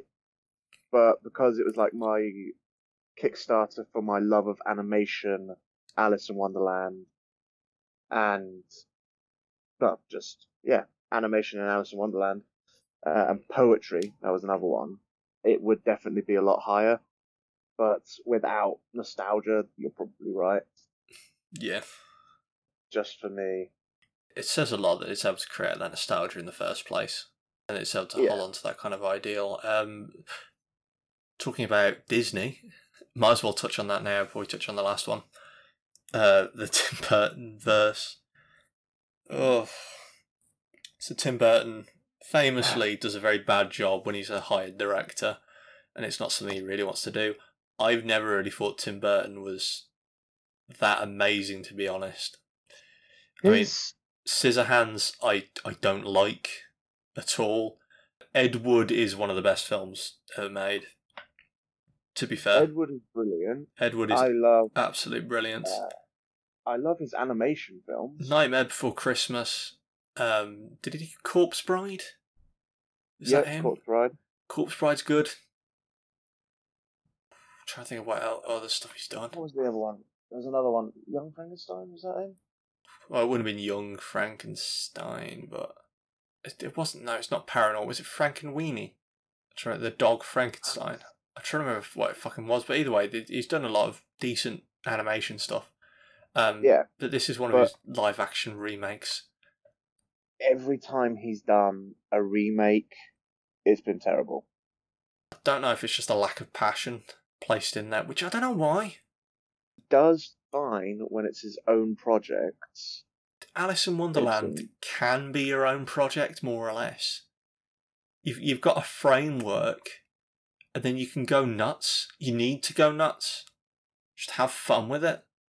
Yeah, but we, we also need to take into account it was Disney, and how Yeah. much control did he actually have? Oh, that's that's the other side of things. There's honestly, fucking Tim Burton's is one of the more tame.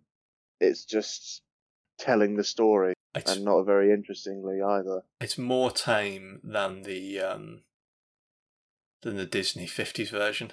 Genuinely, after having rewatched it, uh, the the Tim Burton ones, people keep coming up with like, oh, Tweedledum and Tweedledee, and the the heads in the the heads in the the drink were fucking stupid. It's a dumb idea. Having her Silly. jump up, it's so. It's not queer. Is the problem? It's just not queer. It's not the same tone that you need to go it's for. Even, it's not even like grotesque. It's just like this is like I used to dislike them, right? Because obviously beforehand, one of my favorite films was Alice in Wonderland, a Disney film. Bright, colourful songs, that kind of thing. So when the Tim Burton films came out, everything was dark, everything was black, and everything was just gloomy, you know. So I was just like, why would they do that? But now, after watching, after discovering Alice, and Alice being my favorite Alice in Wonderland film, it's not the fact that it's dark. It's fuck me, Alice and Alice is dark. It's the fact that it's boring. Yeah, no, it, it's just tedious. It's there's no like there's no imagination to it. They just took the original descriptions and made it goth. Yeah, took the original descriptions, had them buy clothes from fucking IHOP, and then uh, Hot Topic, then threw them out there show to the world, and quite rightly, it's been lambasted. Um, you want to do that right to go goth Alice in Wonderland to to any extent, and I I haven't played the games. Full disclosure, I have watched short films they put out, but there was a couple games that were put out that I I've heard are very highly praised. Third person like platform things, the Alice Return to Madness. Uh, Yes. about 2010, 2009. I've seen some gameplay at some point here and there. And they do The look gameplay is uh, interesting. third person shooter action platformer very of its time. It looked like Psychonauts to me. yeah, Uh, there's a bit of that as well. The two bits I saw, are two short films, one called Oppenheimer and one uh, Jules Verne, where Alice goes into the mind of Jules Verne and Oppenheimer. In Oppenheimer, she battles him basically. Um, Mm. She gets taken by monkey Valkyries and thrown before God, and God tells her to get back her horseshoe. She gives God the horseshoe, and God tries to strike her down. It's fucking weird. It it jumps between yeah. I've, I've, it's only like nine minutes, six minutes, all on YouTube. Uh, all very good stuff. The Jules Verne one is kind of a conversation back and forth. Alice in the games, I'm presuming, because she is in the shorts, is um, older for one. She's you know Yes. like 19, 20 Um, in an asylum. Yes, in a uh, insane asylum. What I gather, it's more a coping mechanism to go into the world of Wonderland than it is uh, an escape. Possibly not. I might be. Uh, I might be misjudging that, misassuming. It's a bit more matched in the could be real, could be all in her imagination kind of thing, which is fine. Don't actually have a problem with it. Um, but it's got it's a lot more darker in tone than uh, the regular Alice in Wonderland. Even Alice, I mean, the reason why she wants to escape is very dark. I'd escaping a fucking asylum in eighteen hundreds. It's you don't really need a reason. I don't think you don't need anything uh, concrete. They're fucking horrific. Electrotherapy and shit like trepanation. I was talking earlier about Alice having a hole in her head. Fucking nothing. That's your standard stethoscope against the stomach for the eighteen hundred witch doctors and shit. Barber surgeons and leech, bloodletting nutters. The kinds of people you go into their office and they don't start talking about the four humours, you call them quacks. Terrifying. Um, yeah, I- I- from what I've seen, and I, I can't say for certain, but the, the two shorts are certainly good. And if you want like really horrific Alice in Wonderland stuff, gothic stuff, don't go for the Burton stuff, go for those. What's yeah, it's a lot more. It's a very dark, very uh, quite gory actually. Um, version of Alice in Wonderland. Quite good. I like them. Yeah, fair Not enough. the best in the world, but Yeah, they do what they do. quite good. Yeah. Uh, yeah, Beckinsale version in 19 something, 1990 something is Through the Looking Glass. That's actually fairly um faithful from what I've heard. I've seen images of it here and there. It's got Whoopi Goldberg in it and Ben Kingsley as well. Because everyone has to touch on Alice in Wonderland at some point or another. You know, I only just found out. I was, I was looking through the Tim Burton stuff. It's got Paul Whitehouse as the March Hare in it. That's a fucking waste. Paul Whitehouse on Is that Paul stuff. Whitehouse again? Um, one of Bob Mortimer's, Bob Mortimer's mates. He uh, oh, all right. he used to do the Fast Show. Remember back in the nineties, I think eighties years ago, with uh, Vic um, Vic Morrow, Really. uh, Vic Reeves. Sorry, Vic Reeves. Yeah, the last one at least I want to touch on. Oof. The concept, what I'd done, I I'd seen the eighty eight version, and I uh, went onto one of the discords I'm on, onto the, the horror, I think Reddit, like the, the horror Reddit Discord, and I said, you know, I, I saw um, Alice in Wonderland eighty eight. Uh, I'm doing a thing for this. Uh, does anyone know any other Alice in Wonderland stuff? And I had someone send me a message, just some random guy, say, yeah, I've got one. I can't really post it in here though. I don't know if the link will get deleted, you know. Send it through to me. And then he sent through and I saw the link XX Hamsters. Alice in Wonderland 71, a musical porno. I didn't know it was in 71. Yeah. Fucking 1970.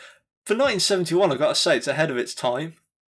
I'll be honest, I've seen films with worse acting, worse cinematography, Yeah. worse sound.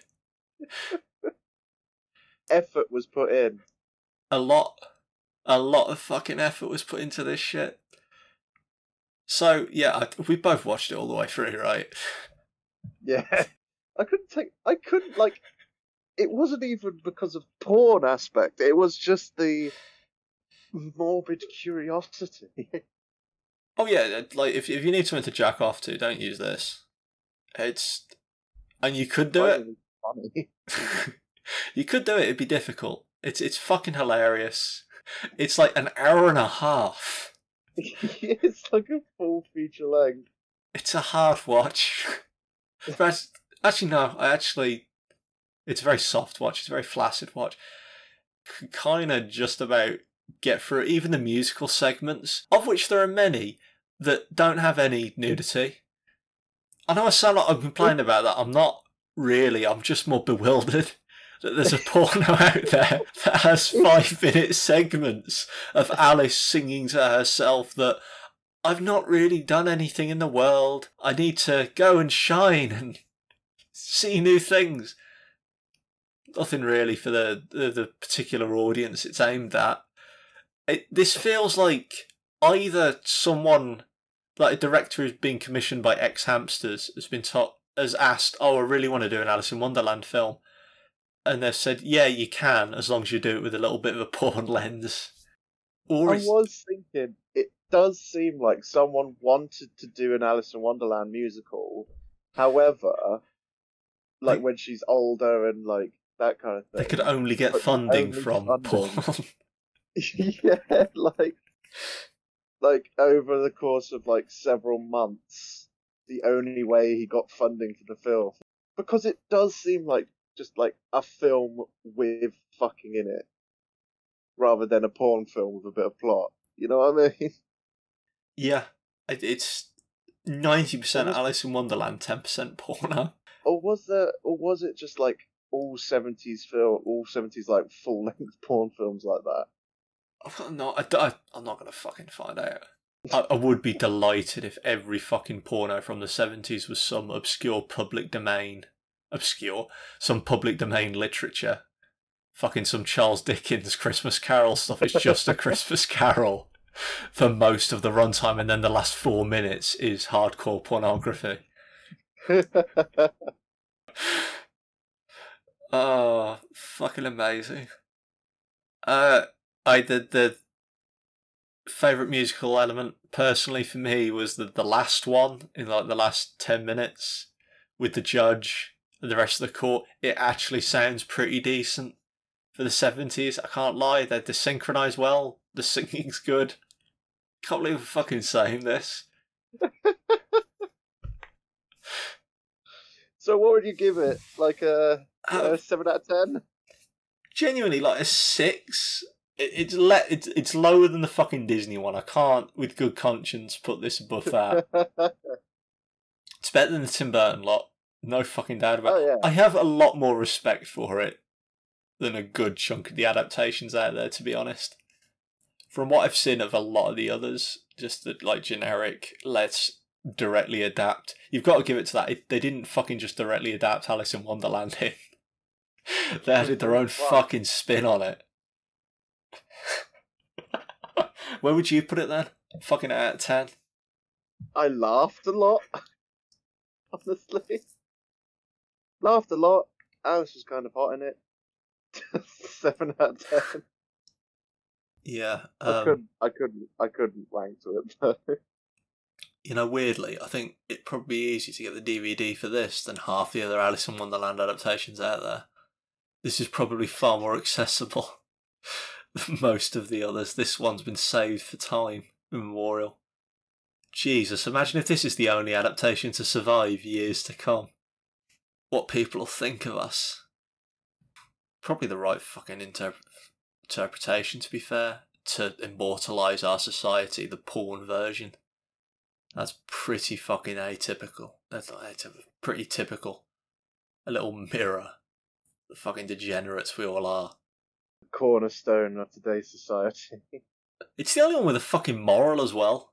Of all the Alice in Wonderlands I watched, this is the only one that has a definite, concrete moral. Why the fucking porn version decided they needed to hit in an arbitrary fucking thing for people to learn, to take from their porno. And a very Alice in Wonderland moral, to be fair to them. Just have fun with the world. Just get out there, see fucking sights, do things, do people Two people. in this case at least. Oh, it's fucking weird. The, the wacky world of Alice in Wonderland interpretations. Actually, the only other thing I did want to definitely touch on um, before we jump out is uh, musical interpretations. It's, that that's one of my favorite personal points. Uh, there's some awful fucking songs for Alice in Wonderland. Some absolutely dreadful stuff out there. Uh, Aerosmith, terrible song.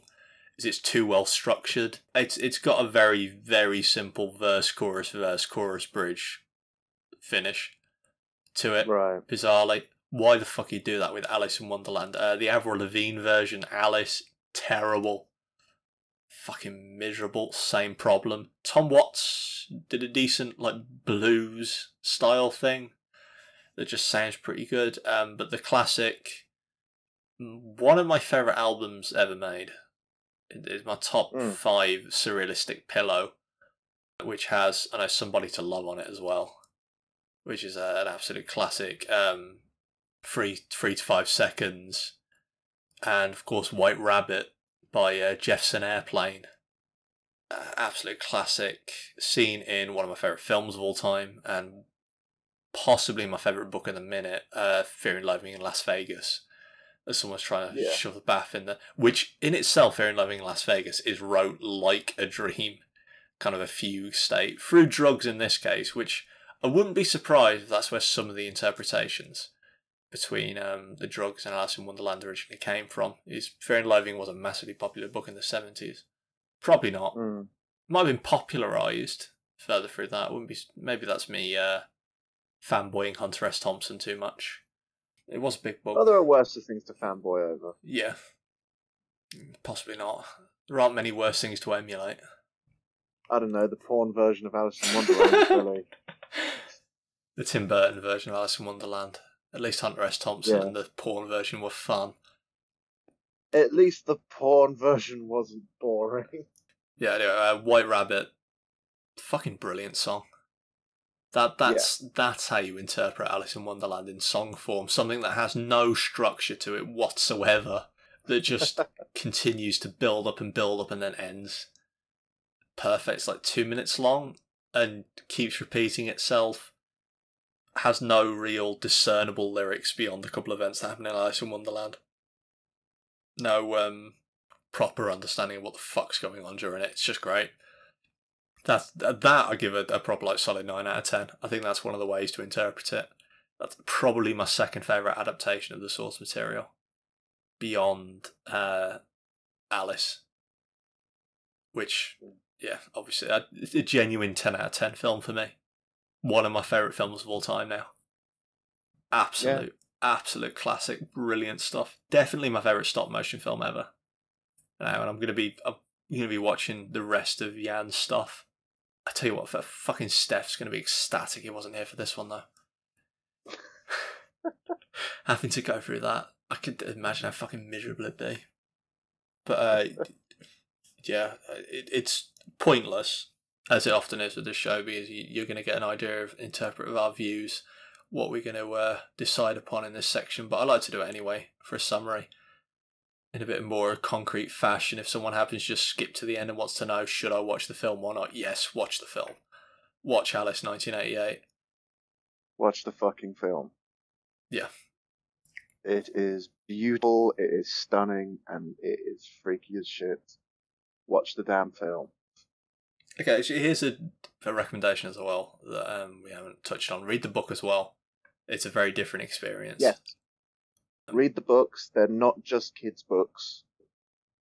I'd argue nowadays they aren't borderline. There's a lot of stuff in there that uh, linguistically is going to be really hard for a kid to get their head around. Yeah, that's a, that actually a good point. I, I, they've they've moved on, I think, to some extent now, and pushed into the adult side of things. Um, if you're dyslexic as well, there is a few YouTubers, um, who've done not YouTubers, but on YouTube, there's a few uh, audiobooks, absolutely for free. It's all in public domain. Obviously, you can find it online. Just Google Alice. Uh, the Goten Project has the full book online, so you don't have to buy it. It's like ninety pages both of them. I got through both the books in like five hours. five and a half hours. So just yeah, sit down and read them. They're really fucking funny, and they're just they're good all around. Like twelve chapters each, I think, roughly. Yeah, if that. Yeah, I know the, the second book. Some of the chapters are really short as well, a few lines.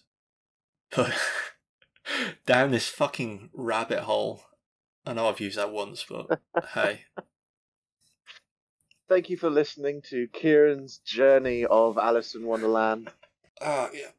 Cheers for coming along, and I hope you enjoy them as much as we both did. It's been it's been absolute fun, absolutely great for once. Um, oh, a couple things before do jump off and you sign off yourself. Um, I know I talked about other projects that meant that this thing was uh, delayed occasionally, put off, and we missed a couple weeks. Partially laziness, of course, standard influx. But other projects did come in the way, and they are now finished, and we are going to be releasing something shortly in 4K online. Yay! A proper thing, a proper film. I will be linking it for you lot first to uh, see before I properly release it onto YouTube. Anyone listening to this, because why the fuck not? Why not give a reward out for the proper listeners that've been going through to it? That will be linked into either next week's or the weeks after. Ty's already seen it, worked on it as well Mhm. as an umbrella carrier. Uh, Moral support, I like to call myself. always. That'll be out. And over the next couple weeks, um, doing a couple standard, a couple standard franchise films, I think. And at some point, uh, gonna do a, a little, almost the same kind of thing, something off uh, off brand. Is that I've really wanted to do for a while. We're either going to jump into um, Human Centipede or August Underground and just talk a little bit about violence and gore porn in films at some point. That that will be soon. I've really wanted to do that for a while. Um, fucking send us an email if you want. If you've got a preference, listeners, or Ty, if you've got a preference, of course, you're gonna have to fucking watch them. Not all of them. Yeah, like send us uh, send us a comment um, if you enjoyed this more slightly shorter singular film format. Us just going off on one. Uh, yeah, either way, have a good one, and uh, see you next time. Have a good one. Bye bye.